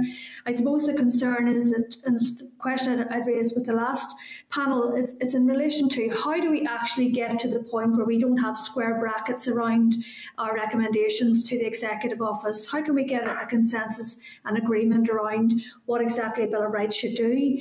And how do we then marry that up with this whole notion, which I think is very outdated now, which is um, about making sure that it relates to the particular circumstances of Northern Ireland. And so, further to that, then, is could you speak to how you feel that the legacy of the Troubles is still impacting upon women and families today? Thank you. I don't know if you want me to go first, Louise, or if you want to. Uh, you go first, Rachel, and I'll yeah, no bother. Uh, well, big questions, Paula, and it would be brilliant if we could, you know, find the answers to them straight away and start working on it. But I think, uh, I I really think that for our executive and you know acknowledging the very specific circumstances in Northern Ireland and how the conflict has impacted groups, I think the clearest example of how we've been failed is when you look at women. If you look at women, regardless of their community background, of their race, their religion, if you look at all of the Section 75 groups, when you look at the women of those Section 75 groups, it's worse. Uh, and the data is so strong on this. We have so much evidence of how women have been failed in Northern Ireland because I think for too long we were focused on just the peace process and conflict, but never incorporated women into that. Um, and you know, there's a lot of lessons that could be learned from the women's sector on this, on how to work together and move forward. And I know there are different uh, opinions on a Bill of Rights on this committee as well and across our executive, but I, I, really think that the groups that have been presenting evidence so far, we're doing this because we're on the ground working with these groups on a daily basis and we know what it is that they need for their lives to be improved. And I really think it should be the duty of the committee and all of our elected representatives to be listening to that evidence um, and to be looking at us as experts on these issues because we are informed by women's lived experience the same way that other groups presenting evidence are informed as well by their own groups. So I think it's really challenging uh, to know what would be the best way to do this, but I think it should be evidence based and that that should we shouldn't have different rights not included over opinion. I think we should be looking at data and how people are impacted um, because that you know isn't going to that really can't be denied. And I think having a Bill of Rights in place would have protect, protected us significantly during the three year collapse um, because, you know, the enforcement mechanisms would be there and there would have been ways for people to ensure they had access to their rights uh, when there wasn't an executive in place. So I, I just think we've waited long enough now and the feelings have just continued to mount on top of each other that um, we really deserve better. And I think it should be the shared goal of everyone in our executive, regardless of what political party they're in, that Northern Ireland could be a world leader on something, and that could be on advancing rights um, and equality in our society because it benefits everyone. Yeah. yeah. Thank you. Yeah. Yeah, I would say that the one thing that supersedes the binary politics that we live in here is no matter what happens actually when there's something positive, like when the executive did reform, it it gives people hope, and it get collectively, no matter which where you are in the binary scheme of things, and you know, I think the Bill of Rights is an opportunity for that. Of course, it it will be seen by some as an opportunity to to divide as well, and you know, there's no question. I think certainly among our members are from all backgrounds in the Northern Ireland Rural Women's Network. And when you get people talking about disability and health and education and those very real issues, they're very vocal, they're very capable about talking about them, and they understand the inequalities. Um, do they couch it in that form of rights and equality? Not necessarily. And I do think that that some parts of our community are more comfortable with um, talking about rights and equality and seeing it as something that belongs to them and something that they should have. Um, I think there's there's no question that there that um, I suppose our conflict and and uh, continued politics has created that dynamic there. Um, but actually, when you break it down, you know, we all understand that rights and equality are actually for everybody. They only work if they're for everybody. Um, they don't work if they're if they're seen as belonging to to one group or another. to, to move past that is when we start talking about disability and women and health and education, because everyone does understand that that is about me, that they're talking about something that's important to me. Um, and, and that I'm invested in. Um, so I think certainly for women in general, they're less invested in the big picture politics stuff and they are more interested in those conversations and, and they're very um, they're very much in agreement on those things there is no, you know, um, during the whole Brexit thing, I happened to, to be, as I'm sure all of you were, I was I was called to a meeting um, with uh, a European um, group who wanted to know how they were for women here and, and how they were thinking about Brexit. And we're saying, like, when you get your women together, are they, you know, like almost like sitting on opposite sides, you know, like the, you know, all the unionists and orange women all are sitting here and, and, and others are sitting there. And I says, absolutely not uh, in fact, and all the time I've been working, I don't think that has ever happened because women, when they get together, all talk and they all talking about the same things. The same things are important to them. So I think it is a, there is an onus on the executive to sell this again to everyone. I know there is a mandate, of course, for it, um, but to remind everyone that this is the this is business for all of us. This is this is long overdue business for all of us, and it's actually about you and enthuse everyone again about it. Um, we obviously do that at a grassroots level where we're at, but I think I think there has to be some political responsibility to do the same thing. Um, um, in terms of the impact on of the conflict on women, I don't think women have been afforded the same opportunity, um, you know, to even have their voice heard since our Good Friday Agreement that that that men have. Uh, you know, I, have lost count of how many times, um, maybe you know, one or, or, or two women in the room, and I'm sure that is no different. I know that it's no different for, for all of you women um, in the assembly, and and and even just the kind of misogynistic tone that, that you are subjected to. I know that discussion on um, the abortion rights. I mean, some of the behaviour, and that tells us how far we have to go in terms of women's voices even being respected and listened to what we have to say. Um, it's not there yet. We know it's not there yet. Um, and the only way to do that is to keep challenging it. But a Bill of Rights would really embed that as, you know, um, the are important and the visibility of women. We should have 1325 implemented here. The reason 1320 across the United Nations that if you engage women on a 50-50 basis post-conflict, your conflict, uh, you know, your peace is much more sustainable. And we know here I mean, we're just out of an assembly having a collapse for three years. We know that our pace is precarious all the time. You know, we're on a journey. We're still on that journey. We haven't had that uh, pace totally realised. And I, I'm so passionate about the engagement of women in that. You know, I mean, I happened to be at the meeting with um, Maroš Šefčovič and um, Michael Gove a few weeks back on meeting with civil society organisations. There was myself and Katie Howard were the only two women in the room. So my first question was, where are the women, who are you talking to? When you're talking to civil society, who do you mean? you know, that's the reality here, and and I think that is it has been such a disservice to women um, to not be engaged on, a, on an equitable basis. I could talk all day about that.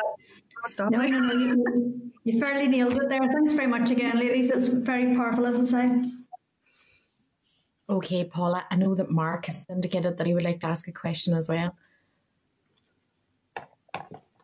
Thank you, Chair, and thanks to the Louise and Rachel for that. It was uh, very interesting to hear. I was particularly interested in the thoughts around devolution and, and how it can, how it could, and how it should work, how other places are making it work. They've like devolution plus, and often, if not always, it feels here like we're operating as devolution minus. I know there's so many areas that, that we do fall behi- behind in, but it's when you hear them listed as uh, Rachel did there, and I know that wasn't an exhaustive list, but mm-hmm. child childcare is certainly a huge issue, and its absence from the economic recovery plan is just baffling. But but that, that plan itself, I don't know how much of a plan or what sort of strategy there, there is behind that. No, that's a debate for another place and another day. Perinatal mental health, access to healthcare, and then welfare reform, which is still an issue, as you will be well aware, and the sector will be. Uh, as we try to negotiate a new and improved mitigation package to sort of mitigate against some of that uh, economic harm and social harm that's caused primarily to, to, to women as a result. But I mean, the impact of welfare reform bill, for example, wasn't unforeseeable, and, and nor was it unforeseen.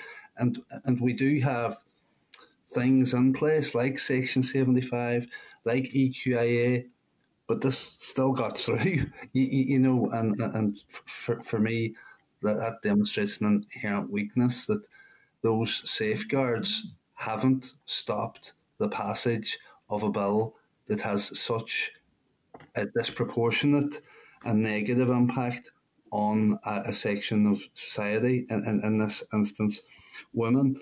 I mean, a Bill of Rights isn't going to address all these issues overnight, but I think it's vitally important to address that particular issue of gender and inequality.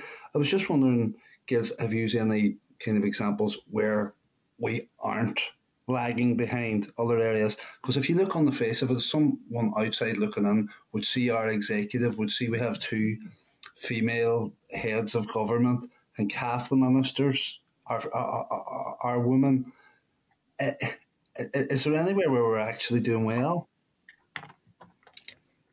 That's I think that's the hardest question yet, to be honest with you. Um, but in terms of where we're doing well, like I think the fact that we have Section 75 in place and these equality screening mechanisms, that is something that doesn't necessarily exist across the rest of the UK or, or, Ireland. So that is one area where you could say, yes, we have added protections through the nature of our devolution and we have additional scrutiny processes that don't exist uh, in GB. So particularly committee scrutiny and for the women's sector and other groups, like to, to be able to do this today, that is something that we do have better than other areas. But I must say, um, devolution could be so much better here. And you just need to look at Scotland in particular. Scotland is just leaps and bounds ahead of us on almost every issue uh, when it comes to gender equality, and Wales are too.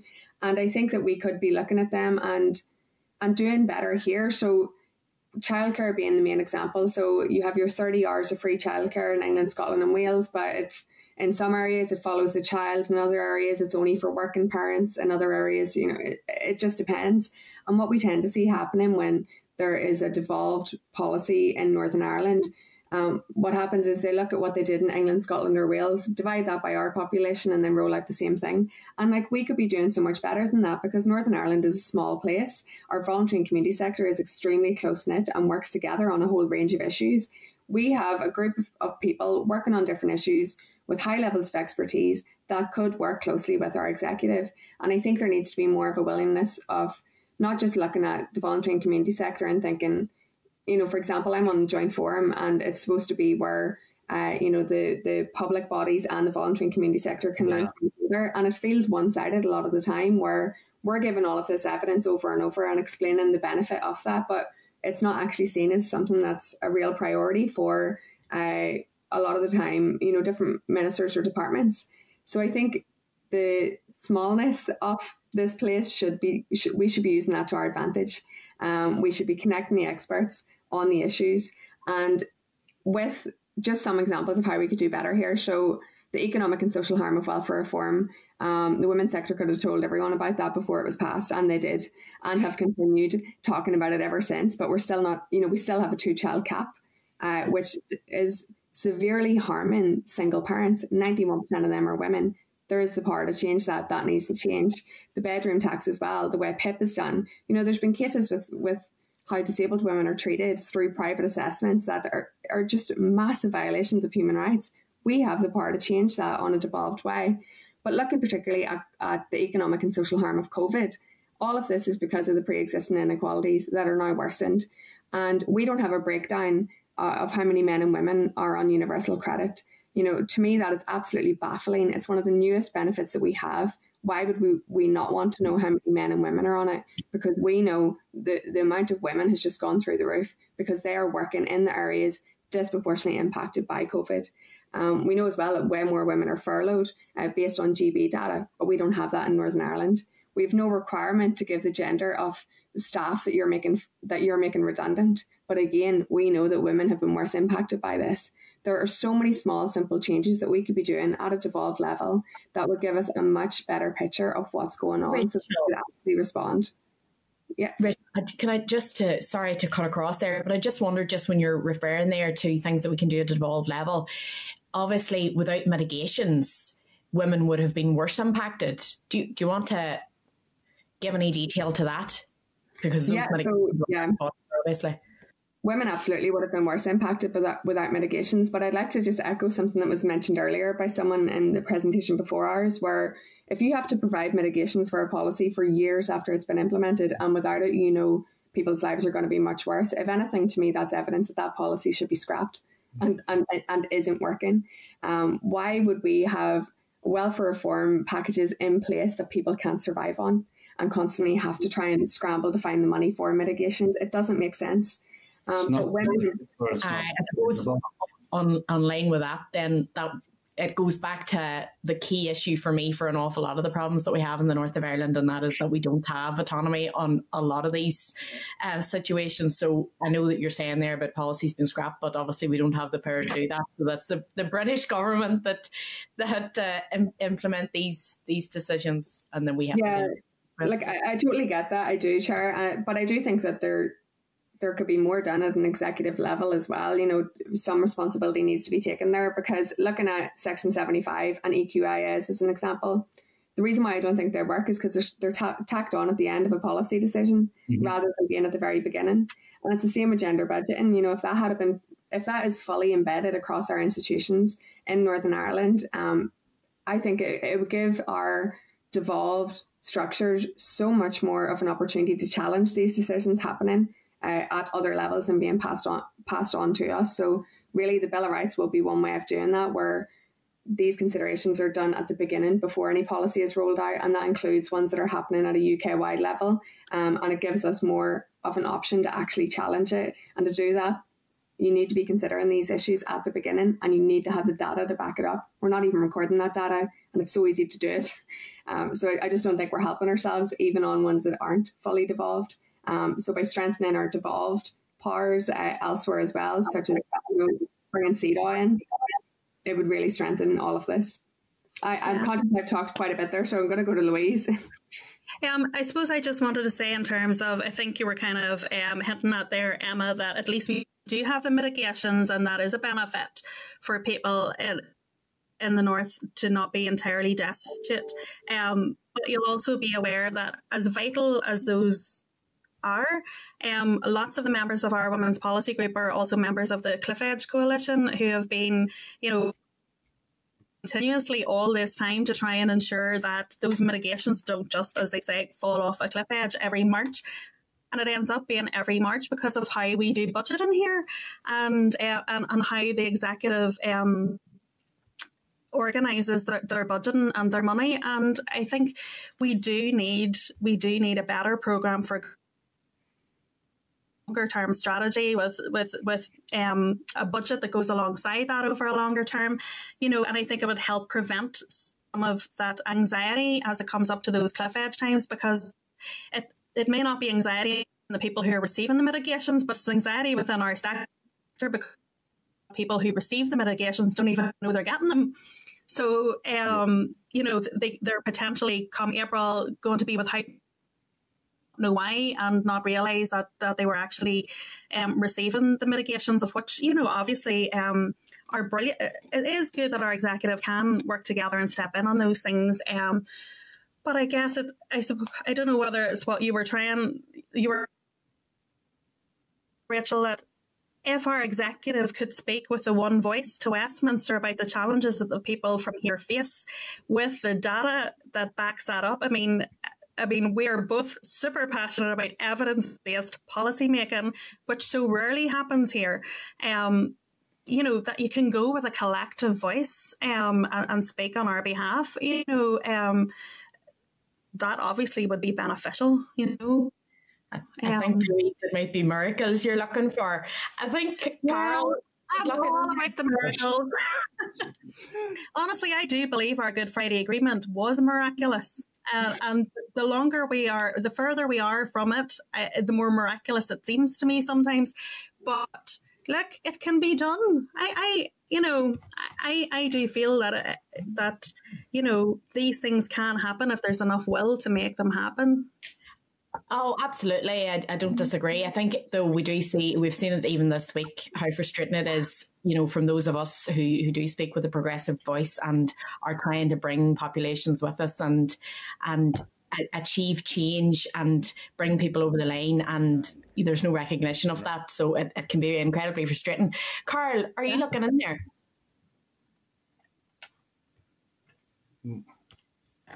Sorry, at the, at the end of the day, um, not get disagreement.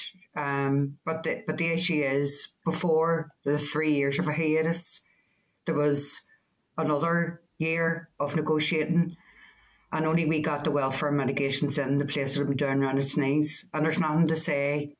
There's absolutely nothing to say that, for example, um, you're right about the budgeting. Um, I mean, this is the British government who decided to give us an annual budget as part of the NDNA, despite them saying we need multi-annual budgets. So it's not that you've um, anybody who isn't frustrated with that. And then the other thing around the whole equality impact assessment stuff that just mentioned, uh, for me, it needs more prominence as a government because the only department to do it has been communities. Yeah. So they've a fully at the very, very start and provided the evidence base, and it's not happening elsewhere. So, I mean, the Bill of Rights isn't going to fix all that. It's not going to fix attitudes. It's legislation to fix attitudes. So, yeah. maybe that's what it needs to be. Because all this discussion, while it's interesting as it's been, in absence of any legislation, it's going nowhere. Because I know for, for a fact you don't change people, you change your opportunities. And the only way you can change your opportunities is through strong legislation to protect their rights. Shanae. Yeah. I think we agree. We totally agree that that certainly for, for women, we need the legislation um, and at an individual level that people can actually utilize the legislation to support their rights. Yeah, we agree. And I, you know, even I, I share a lot of the frustrations around the, the single year budget compared to multi year. I had a meeting actually with the finance minister earlier today where we talked about this, but I think there are many things that are incredibly frustrating that are handed down to us that we have no control over. And, and one option I think our executive really should be doing and, and has done in some examples is well, if we can't change that part of the legislation, how can we do better elsewhere so it'll lessen the impact? Um, and that's where I think we need to be looking at things around how our social security is delivered and, and really listening to the voluntary and community sector on these issues. And just to give you the examples as well, like COVID funding, um, COVID funding, the way a lot of the COVID funding support was rolled out, we did really well in some areas. So, like a free school meals, we were able to avoid the disaster that they had in GB over that. But then, equally, if you look at things like, um, you know, additional money that needs to be sent out, let's get people vouchers. You know, we should be giving people a day to spend money how they know their own families do need it and, and hand the money directly to them. And I just think there are always going to be blocks where we can't change it um, because the decision is being made elsewhere. And I think our executive really could utilize devolution a lot more to improve the areas where we can then to lessen the impact of the decisions that we haven't necessarily made ourselves. I think that's everyone, unless anybody else. I'm not sure if Christopher has joined us yet, but I don't see any other indications. Clark, no, you'll get me right. Okay, I think that's it. Everyone has frozen. So um, thank you very much, Rachel and Louise. I don't know if you're both still there. Yeah, still here. Yeah. Oh, you're moving. Sorry. Thanks very much for joining us this afternoon and uh, for your contribution. So we'll, we'll, let you get on now and enjoy the rest of your day. And thank you, all the members back. Thank you. Thank you, thank you for your time and, and the opportunity, and, and we we I suppose recommit to um, supporting you, whatever support you feel you need from the from the Women's Policy Group. Brilliant, thank you. To echo that, thank you so much for having us here. And you know, the Women's Policy Group is incredibly broad with a, a large number of experts on different areas. So we would be really committed to working with you further on this. But thank you for the opportunity today. I hope you're all rallied up like we are after we go uh, answering these questions. But thank you. Thank you. Thank you. Okay, members, we now have our third and final presentation for the day. So, Clerk, if we can bring ICTU up into the spotlight. Oh my goodness, ICTU.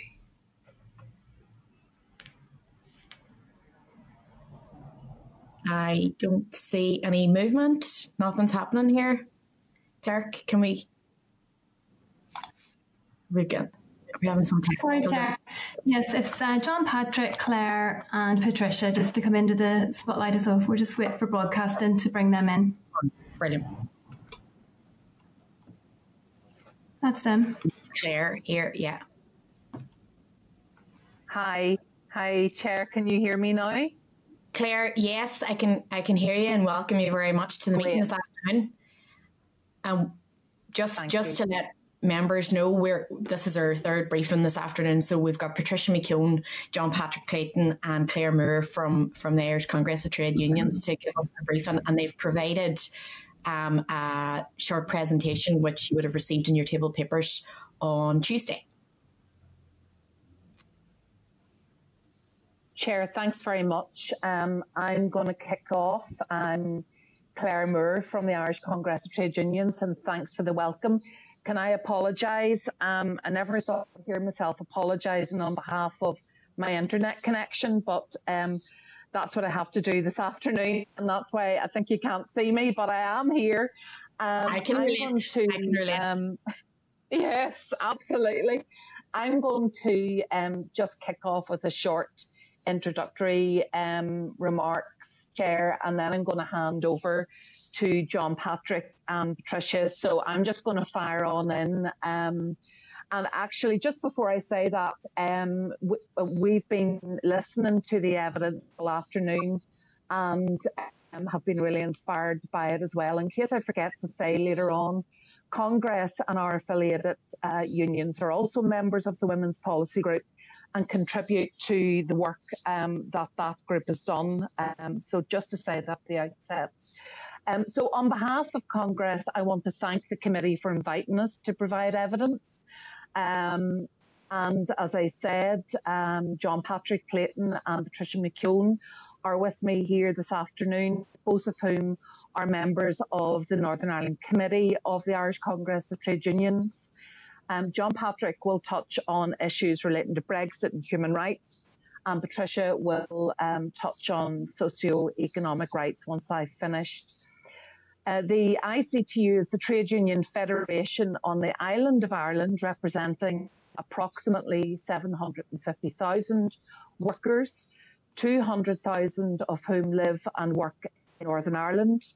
Our affiliated unions cross public and private sectors and a wide range of workplaces. Women are currently over 50% of our membership, and our membership come from all political and religious backgrounds and none and all racial backgrounds. Over the past 23 years, the trade union movement's support for the full implementation of the Belfast Good Friday Agreement, including the Bill of Rights, has been unwavering. In 1998, we campaigned in support of the agreement, and the vast majority of our members voted in favour of the agreement. And subsequently, Congress played a full and constructive role in the Bill of Rights Forum. indeed, Patricia was one of our two representatives on the forum, and we chaired the largest working group on social and economic rights. And since then, the delivery of the Bill of Rights has been a core objective of the trade union movement and has been endorsed by delegates at every conference since then. Congress is also a full member of the civil civic society umbrella organisations, the Equality Coalition and the Human Rights Consortium. And in these capacities, we have campaigned with our partners to make the Belfast Good Friday Agreement commitments on equality and human rights a reality. Our campaign for a Bill of Rights for Northern Ireland is also supported by the trade union federations and allies across the UK the EU and internationally. A Bill of Rights for Northern Ireland is no less relevant today as it was 23 years ago. Indeed, with the realisation of Brexit, attacks on the Human Rights Act and workers' rights by an aggressive Conservative government, not to mention the multiple issues arising from the COVID pandemic, it is more important than ever. I'm now going to hand over to John Patrick first and uh, finally Patricia. Thanks, Claire. Um, hopefully, members and, and, Chair, you can hear me okay. I'm John Patrick Clayton. Um, I'm a member of the Northern Ireland Committee of ICTU, as, as Claire has already uh, outlined, and I'm just going to very briefly uh, go into two issues which are within the briefing paper um, you should have already received, and that is in relation to the impact of uh, Brexit on workers' rights and some of the concerns and issues we would suggest um, this committee might want to deliberate around that. And then also, um, as other presentations have already touched on today, the, the current review of the Human Rights Act uh, 1998 that's been undertaken, um, that's been that's been sought by the UK government.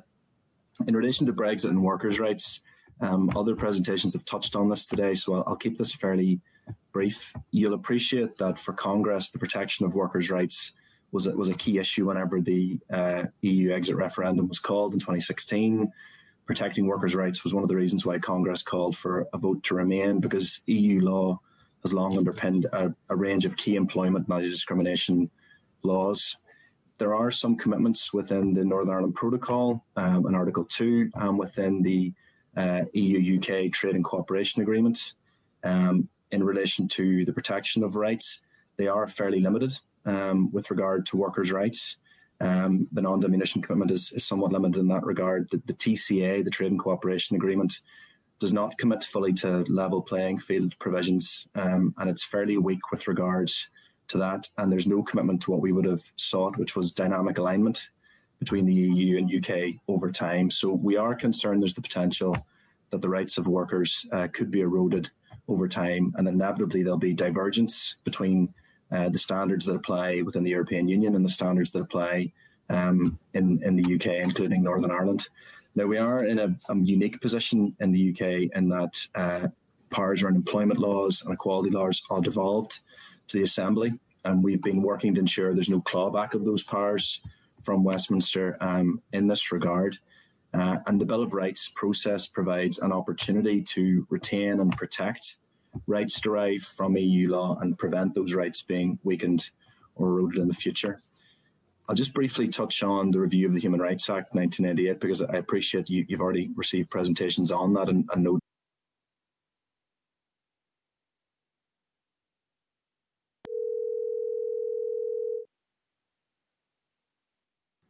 That this review has been initiated, given that the long-standing policy of the Conservatives has been to replace or amend the Act um, the incorporation of the Convention on Human Rights into Northern Ireland law uh, was a core provision in our view of the Belfast Good Friday Agreement. It's currently provided for via the Human Rights Act. And so we're obviously concerned that the agreement could be contravened if the Human Rights Act was weakened.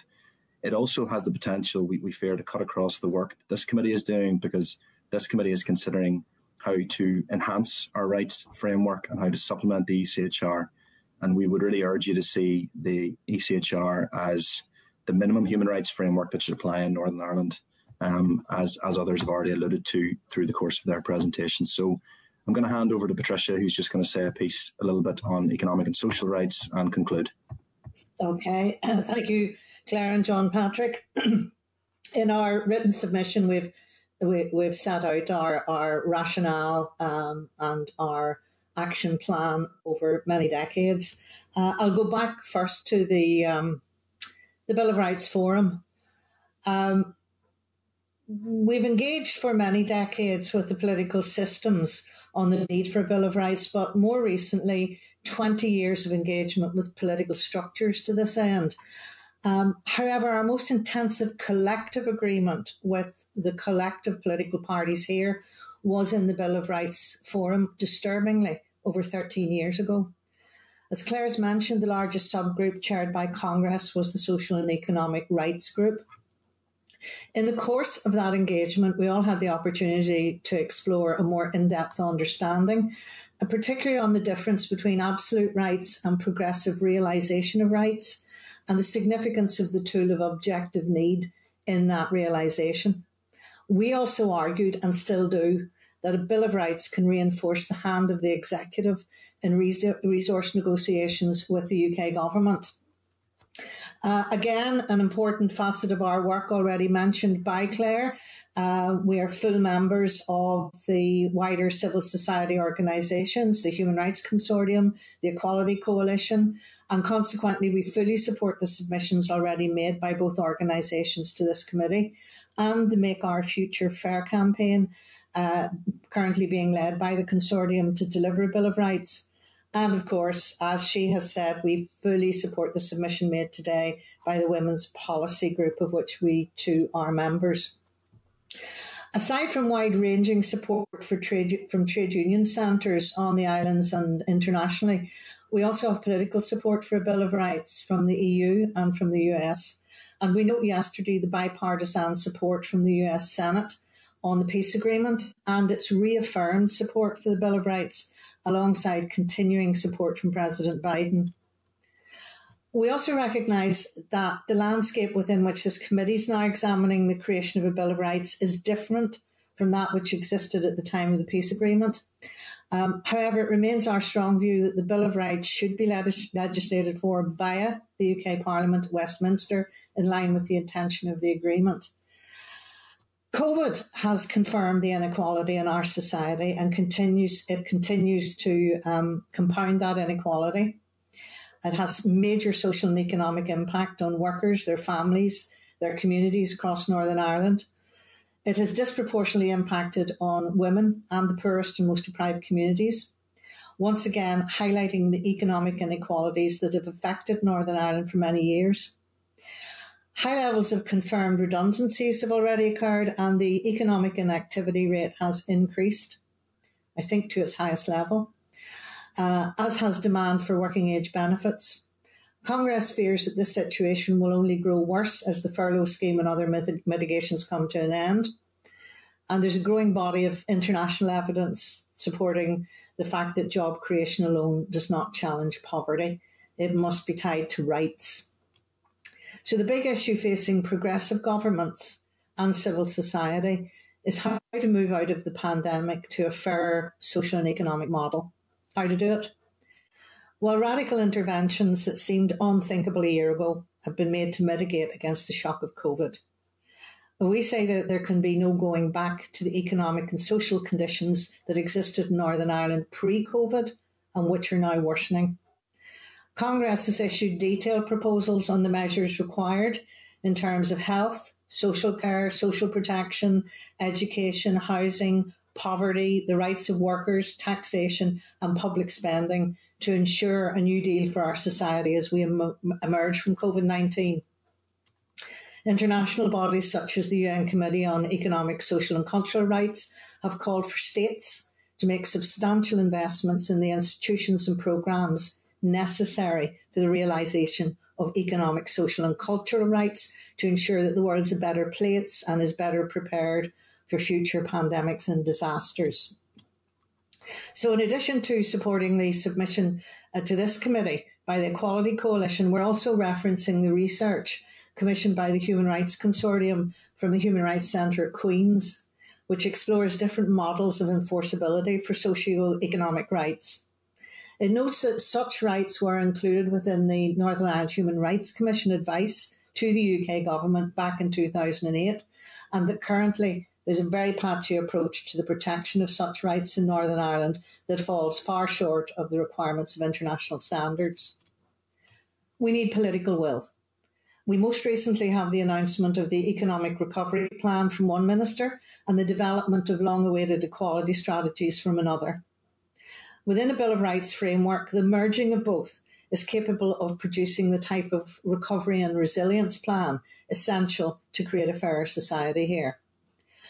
As society seeks to recover from the impact of the pandemic, a strong equality and human rights framework should underpin key policy decisions being made by government. We believe that this would help the devolved institutions, acting as both a benchmark and a safeguard in the exercise of executive and legislative powers, and as leverage in negotiations with the UK Government and Treasury. A strong focus on social and economic rights within the Bill of Rights can assist greatly in a fair recovery that addresses inequality within our society.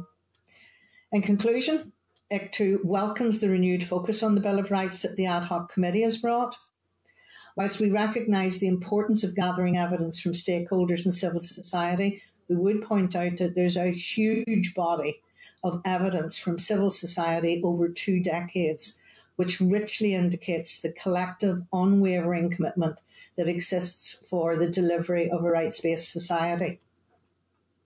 Today, a Bill of Rights has become even more relevant between the impact of COVID and Brexit and disturbing signals from the UK government on human rights and workers' rights.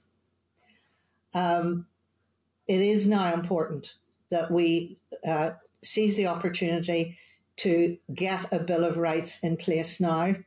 And I really would urge the committee to take on board what we're saying, but also that vast amount of information and evidence base that comes from the rest of civil society. Thank you. Thank you very much to you all. Um, that that was useful, as was the written presentation that you provided. I know that you've touched on this in terms of worker workers' rights and other presenters, as you have outlined, have also made reference to it this afternoon. But I just wondered if we would, could, because when we're talking about a Bill of Rights and obviously the change and even in the particular circumstances in the North in the 23 years that have passed since the signing of the Good Friday Agreement, Brexit obviously has focused the minds for a lot of people because of the rights that, you know, people took from being a part of the EU and then took for granted. And I think it was Louise Coyle that had said earlier, you know, people don't realise that some of the things that they've that they now have, have come to be familiar with are potentially going to be under threat. So the impact of Brexit and that review of the HRA, I would be interested to know if you would give some more detail on, on what your concerns are there specifically. John Patrick, do you want to comment on that? Sure. Um, I can I can open up and maybe others maybe others can contribute as well. I, think, Chair, the, the concern we have immediately is, as you've said yourself, EU law really provided the framework around workers' rights for many, many years. And straight away, I mean, I, have I've heard others kind of compare it to being a bit like the Jenga tower. If there anyone who's familiar, familiar with the game, you know, you've, you've got sort of a series of building blocks. And what Brexit has done is it started to pull at some of those building blocks a little bit and it destabilizes the entire legal framework. Um, as we've outlined in our paper, there's, there's two major issues we can see. Firstly, outside of the EU framework, it would be easier to erode or weaken workers' rights over a period of time. It may not happen immediately, it may not happen overnight, but the potential threat and, and risk to workers' rights increases. And, and secondly, there's the problem of divergence over time. And we've, we've given some examples in our paper um, of directives that are being brought forward at the European level, and there are others that are under discussion at the moment as well in the European level. At the European level, that will eventually move into the domestic legal systems of, of the member states, um, but won't apply in Northern Ireland um, because there isn't that provision within the Trade and Cooperation Agreement for uh, dynamic alignment on these sorts of issues. So that that, that is a concern.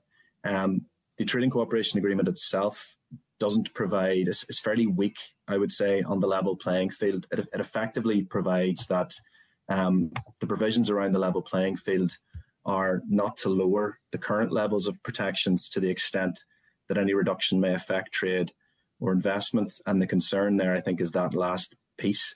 It has to be shown that any reduction would affect trade or investment. So immediately that's a bit of a warning sign to ourselves and that if there was a reduction in protections in order to show that it was breaching the terms of the Trade and Cooperation Act, you'd have to show that, and that may be very, very complicated and, and very, very difficult to do. I suppose to bring it back to the, the, the point I, I, made earlier, Northern Ireland has the potential because the, the powers around employment laws and equality laws are devolved to Northern Ireland. It has the potential, and we very much hope that the executive will to enhance workers' rights over time, and that's been used in the past. I mean, in the past, Northern Ireland has not followed uh, UK government provisions and, and, Patricia can speak to this more, more knowledgeably than, than myself. She was more intimately involved, but had, has not followed UK government uh, plans around trade union rights, for example. We've avoided those over the last decade and, and more. Um, and there is the potential for us to continue to do that. But we do think the Bill of Rights really gives the opportunity to entrench workers' rights, uh, to really set a very strong framework there that will be very difficult to deviate from moving into the future and might help to mitigate the impact that withdrawing from the EU has has had. Um, Patricia or, or, Claire, would you like to comment a little bit on on that point? Well, Claire, uh, do you want to comment on the current directives that give us cause for concern? Yes, Patricia, I was just I was just going to do that. Um, thanks for that. Yeah, we, we gave a couple of examples in the briefing paper that we provided. Um, and I think uh, John Patrick alluded to um, the the issue of keeping pace. Our concern, as he has said, is that that doesn't um, obviously cover um, upcoming directives. So, for example, um, the um, Ursula von der Leyen has recently announced um, the development of the gender um, pay transparency directive. Um, it's a, an incredibly important um, directive, an incredibly important issue. We've just listened for nearly, I suppose, nearly two hours or an hour and a half anyway, to the Women's Policy Group out, um, outline um, uh, inequalities facing women in Northern Ireland. And um, if we look at the gender pay gap, the gender pay gap in Northern Ireland still exists um, women are um, uh, still um, impacted in relation to um, low pay and gendered pay. And yet, um, one of the most important directives, progressive equality directives, that is going to be coming out of the EU in many years, the gender pay transparency directive, is not going to apply. So that gives us grave concern. Um, and I think John Patrick's right as well that um, the um, the fact that employment rights um, are devolved in the Northern Ireland Assembly um, uh, means that Congress is um, working um, very hard to to make sure that those devolved powers are used to maximum effect.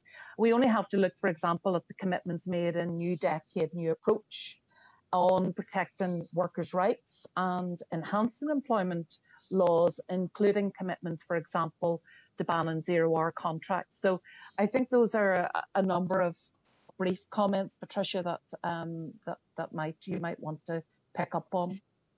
Uh, a, unique feature of devolution for us, as, as uh, has already been mentioned, is the devolution of employment rights and trade union rights.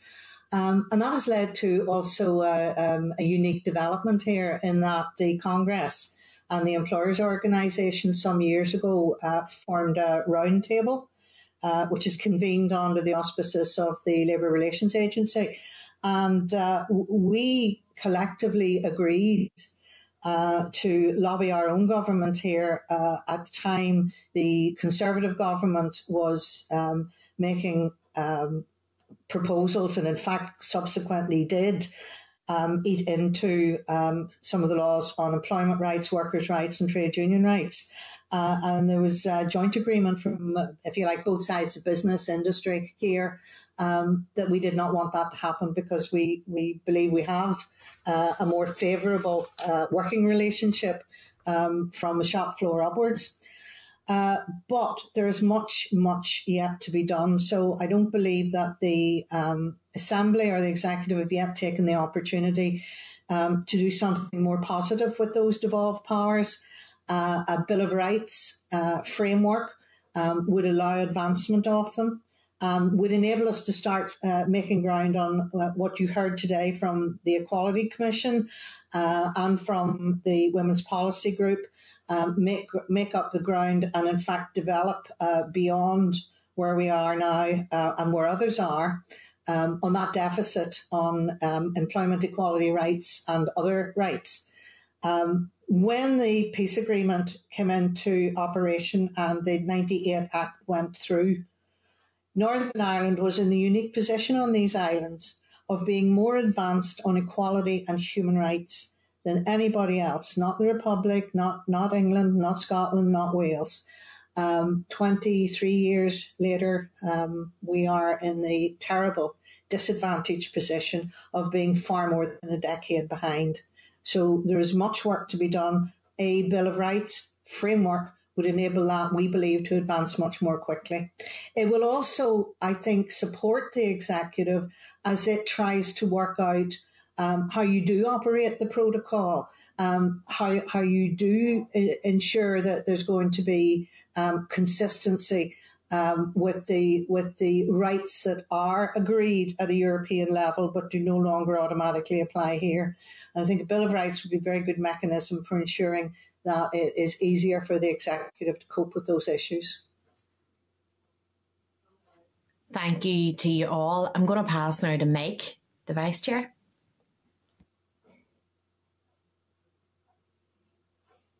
Sorry, my microphone takes a while to kick in, but uh, Patricia, Claire, and John Patrick, thank you very much for, for your engagement. Um, I think some of my issues are at least half covered, but can we go back to this, the, the upcoming pay transparency directive? What exactly is it intended to achieve?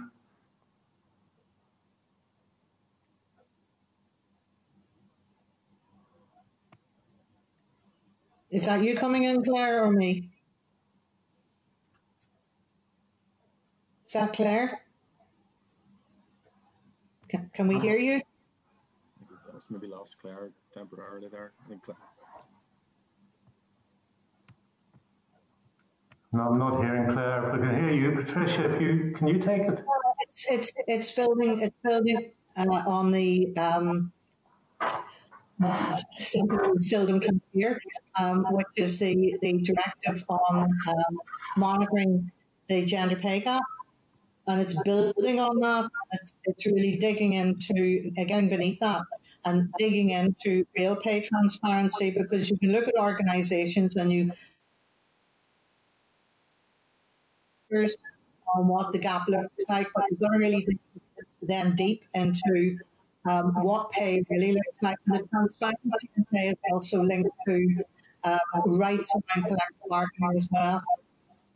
Now, while we have uh, collective bargaining structures in um, range areas here in Ireland, um, we've got them uh, very strongly in the public sector, and we have them in tracts of um, private sector, usually the bigger enterprises.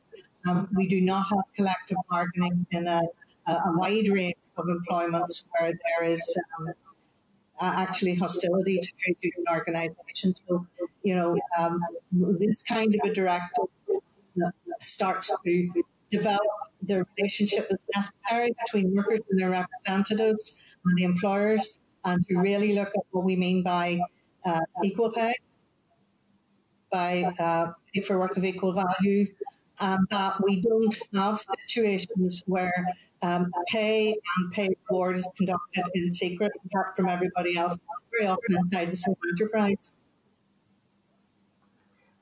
So, sorry, I got knocked out there. I got knocked out there. Um, apologies for that, but um, ju- just to um, echo and endorse what Patricia has said.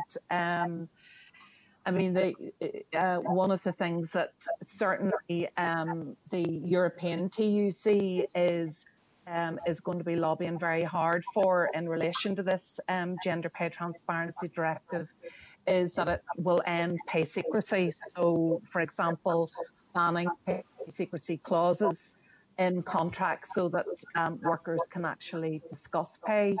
Um, for example, um, as Patricia has just said, supporting unions to negotiate with employers to tackle the pay gap, requiring um, job advertisements to include um, a pay scale and um, preventing employers hiding behind uh, privacy data protection uh, or, um, you know, saying that administrative burden um, requires that they, they can't disclose pay transparency. So those are some of the measures um, that we hope will be included in the new directive.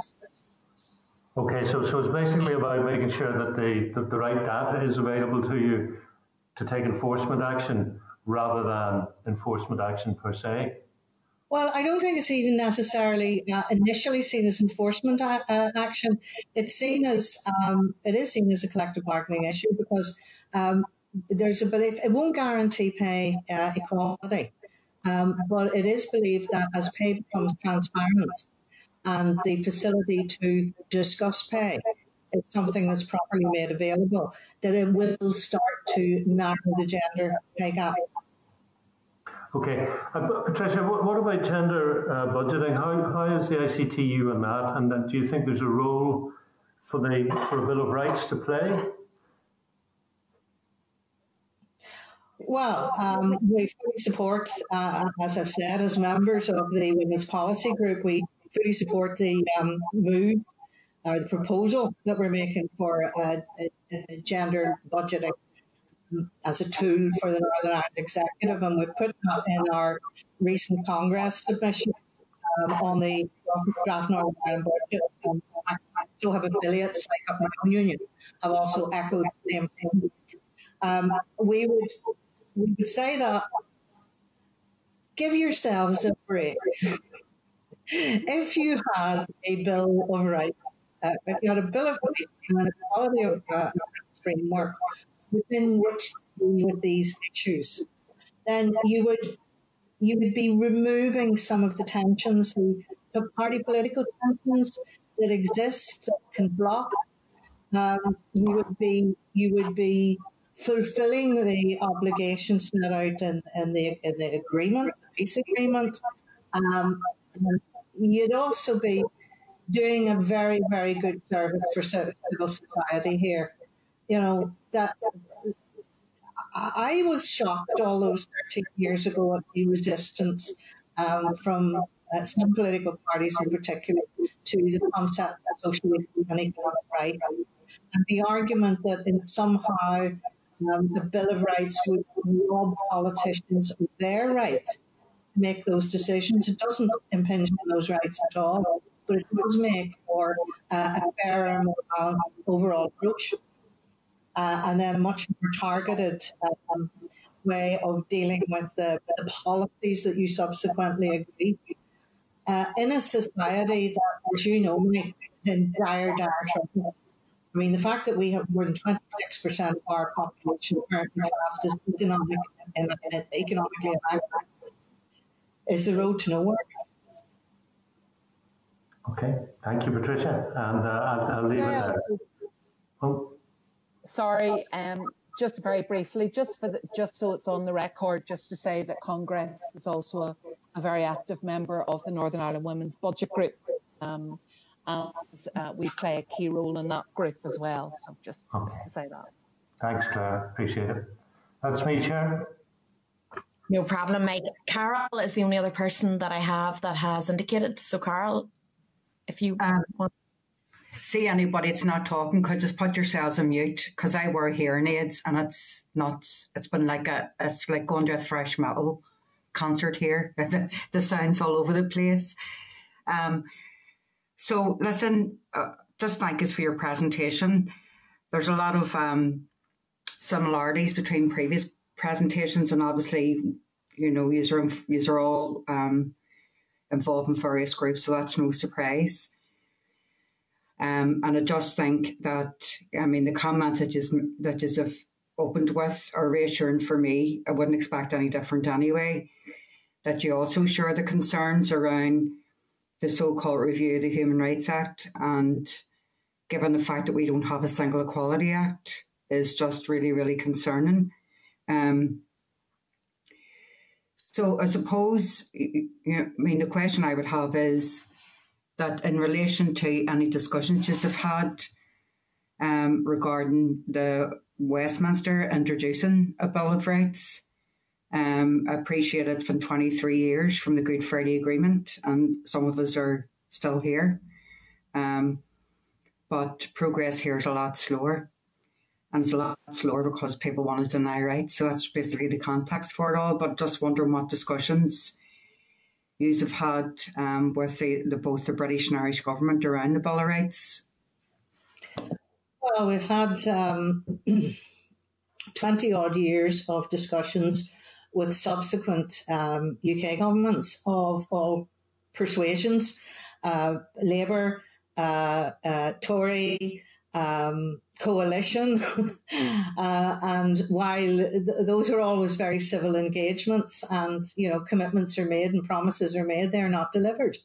And that's why we do not have a Bill of Rights today. And a fairly consistent argument the whole way through uh, was that um, because there was no political consensus in Northern Ireland for a Bill of Rights, um, they couldn't move forward. And we would consistently argue with them that we were one of the organisations that pushed for the right to produce a Bill of Rights to be vested in Westminster precisely because there wouldn't be political agreement in Northern Ireland. So we have time and time again over those 20 odd years said, look, um, our approach to it was very similar to the uh, your approach to Patten. You know, you took responsibility, you came up with the um, solutions, and you said this is the way it's going to be. We're asking you to do the same thing with the Bill of Rights. But the truth of the matter is, um, there have been various attempts to sideline this and to bury it in, for example, a proposal emerged at one stage for a UK Bill of Rights. Now, that commission came here. Uh, we gave evidence to the UK Commission uh, and when I say we, I am talking about all of the um, organisations that you're hearing from in civil society um, under the auspices of the uh, Human Rights Consortium. Uh, and we also had very serious community representation in that process, and that included from some of the most disadvantaged Republican and Loyalist communities, all speaking with one voice, all saying we need a Bill of Rights, all particularly emphasising social and economic rights. Um, and the conclusion of that commission, after all its two years of work or whatever, was um, that they weren't going to proceed with the UK Bill of Rights, but there should be a Bill of Rights for Northern Ireland. But still, we didn't get one. So we are fed up, but this is a new era, a very difficult time that everybody's facing, and we're under no illusions about the pressures that the executive is facing at this point in time. There are things you need to do. There are things we want you to do. You do not necessarily have the resources to do it. We have um, made some proposals about how those resources might be um, secured, in particular from the UK government. Um, but we would also argue that um, one of the very serious tools in your armour ought to be a Bill of Rights to increase your negotiating leverage because it is a part of the peace agreement. The UK government and the Irish government are guarantors of that agreement, and therefore they should listen to what you have to say about the resources necessary to start turning around a very bad situation in the society of ours. Just, if I might, Patricia, just just um, to mm. add a, a, little bit to that, um, one of the things we've been keen to do um, is to reintroduce the Bill of Rights uh, in, in the US whenever we've engaged with um, labour leaders in the US and political leaders in the US over the last number of years particularly because of the impacts we could see Brexit having and the concerns we had around the stability of the Human Rights Act going forwards. Um, we also have worked uh, with the Labour Party in relation to um, moving it higher up their political agenda. And the last Labour Party uh, manifesto for the general election in 2019, if I'm getting my years right, um, contained a commitment in relation to the Bill of Rights. So there has been some work done on on, on that front. I think one, one thing that uh, I think could be worthwhile for the committee, as I'm sure you already have done, is revisiting the Commission's 2008 advice to the Secretary of State on this very issue, because I, I used the word entrenchment earlier. Um, and I think the Commission's advice is, is quite important in, in, that, in that regard as to why there is an importance of having Westminster legislate for this, even in legal terms, in that um, the, the, the strength of the Bill of Rights um, would be would be considerably enhanced, and that on that basis, and also there's the issue of those public authorities that would be um, captured, if I can put it that way, by a Bill of Rights that was legislated for at Westminster level. But we don't underestimate the political challenges that are there. And, and indeed, I think as, as a Congress and as individual affiliate unions and working with civic society, we've been trying to build political support for the Bill of Rights for that very reason. Mm. Carál, is that you? Yeah, thank you, yeah. guys. Thank you very much. I don't see any other members indicating. So I think at this point we can, and I'm just holding out in case anyone is. Um, but Patricia, John Patrick, and Claire, thank you very much for joining us this afternoon and for your contribution. And I'll let you drop off now and enjoy the rest of your day. Brilliant. So, Clerk, can we get the other members back into the spotlight?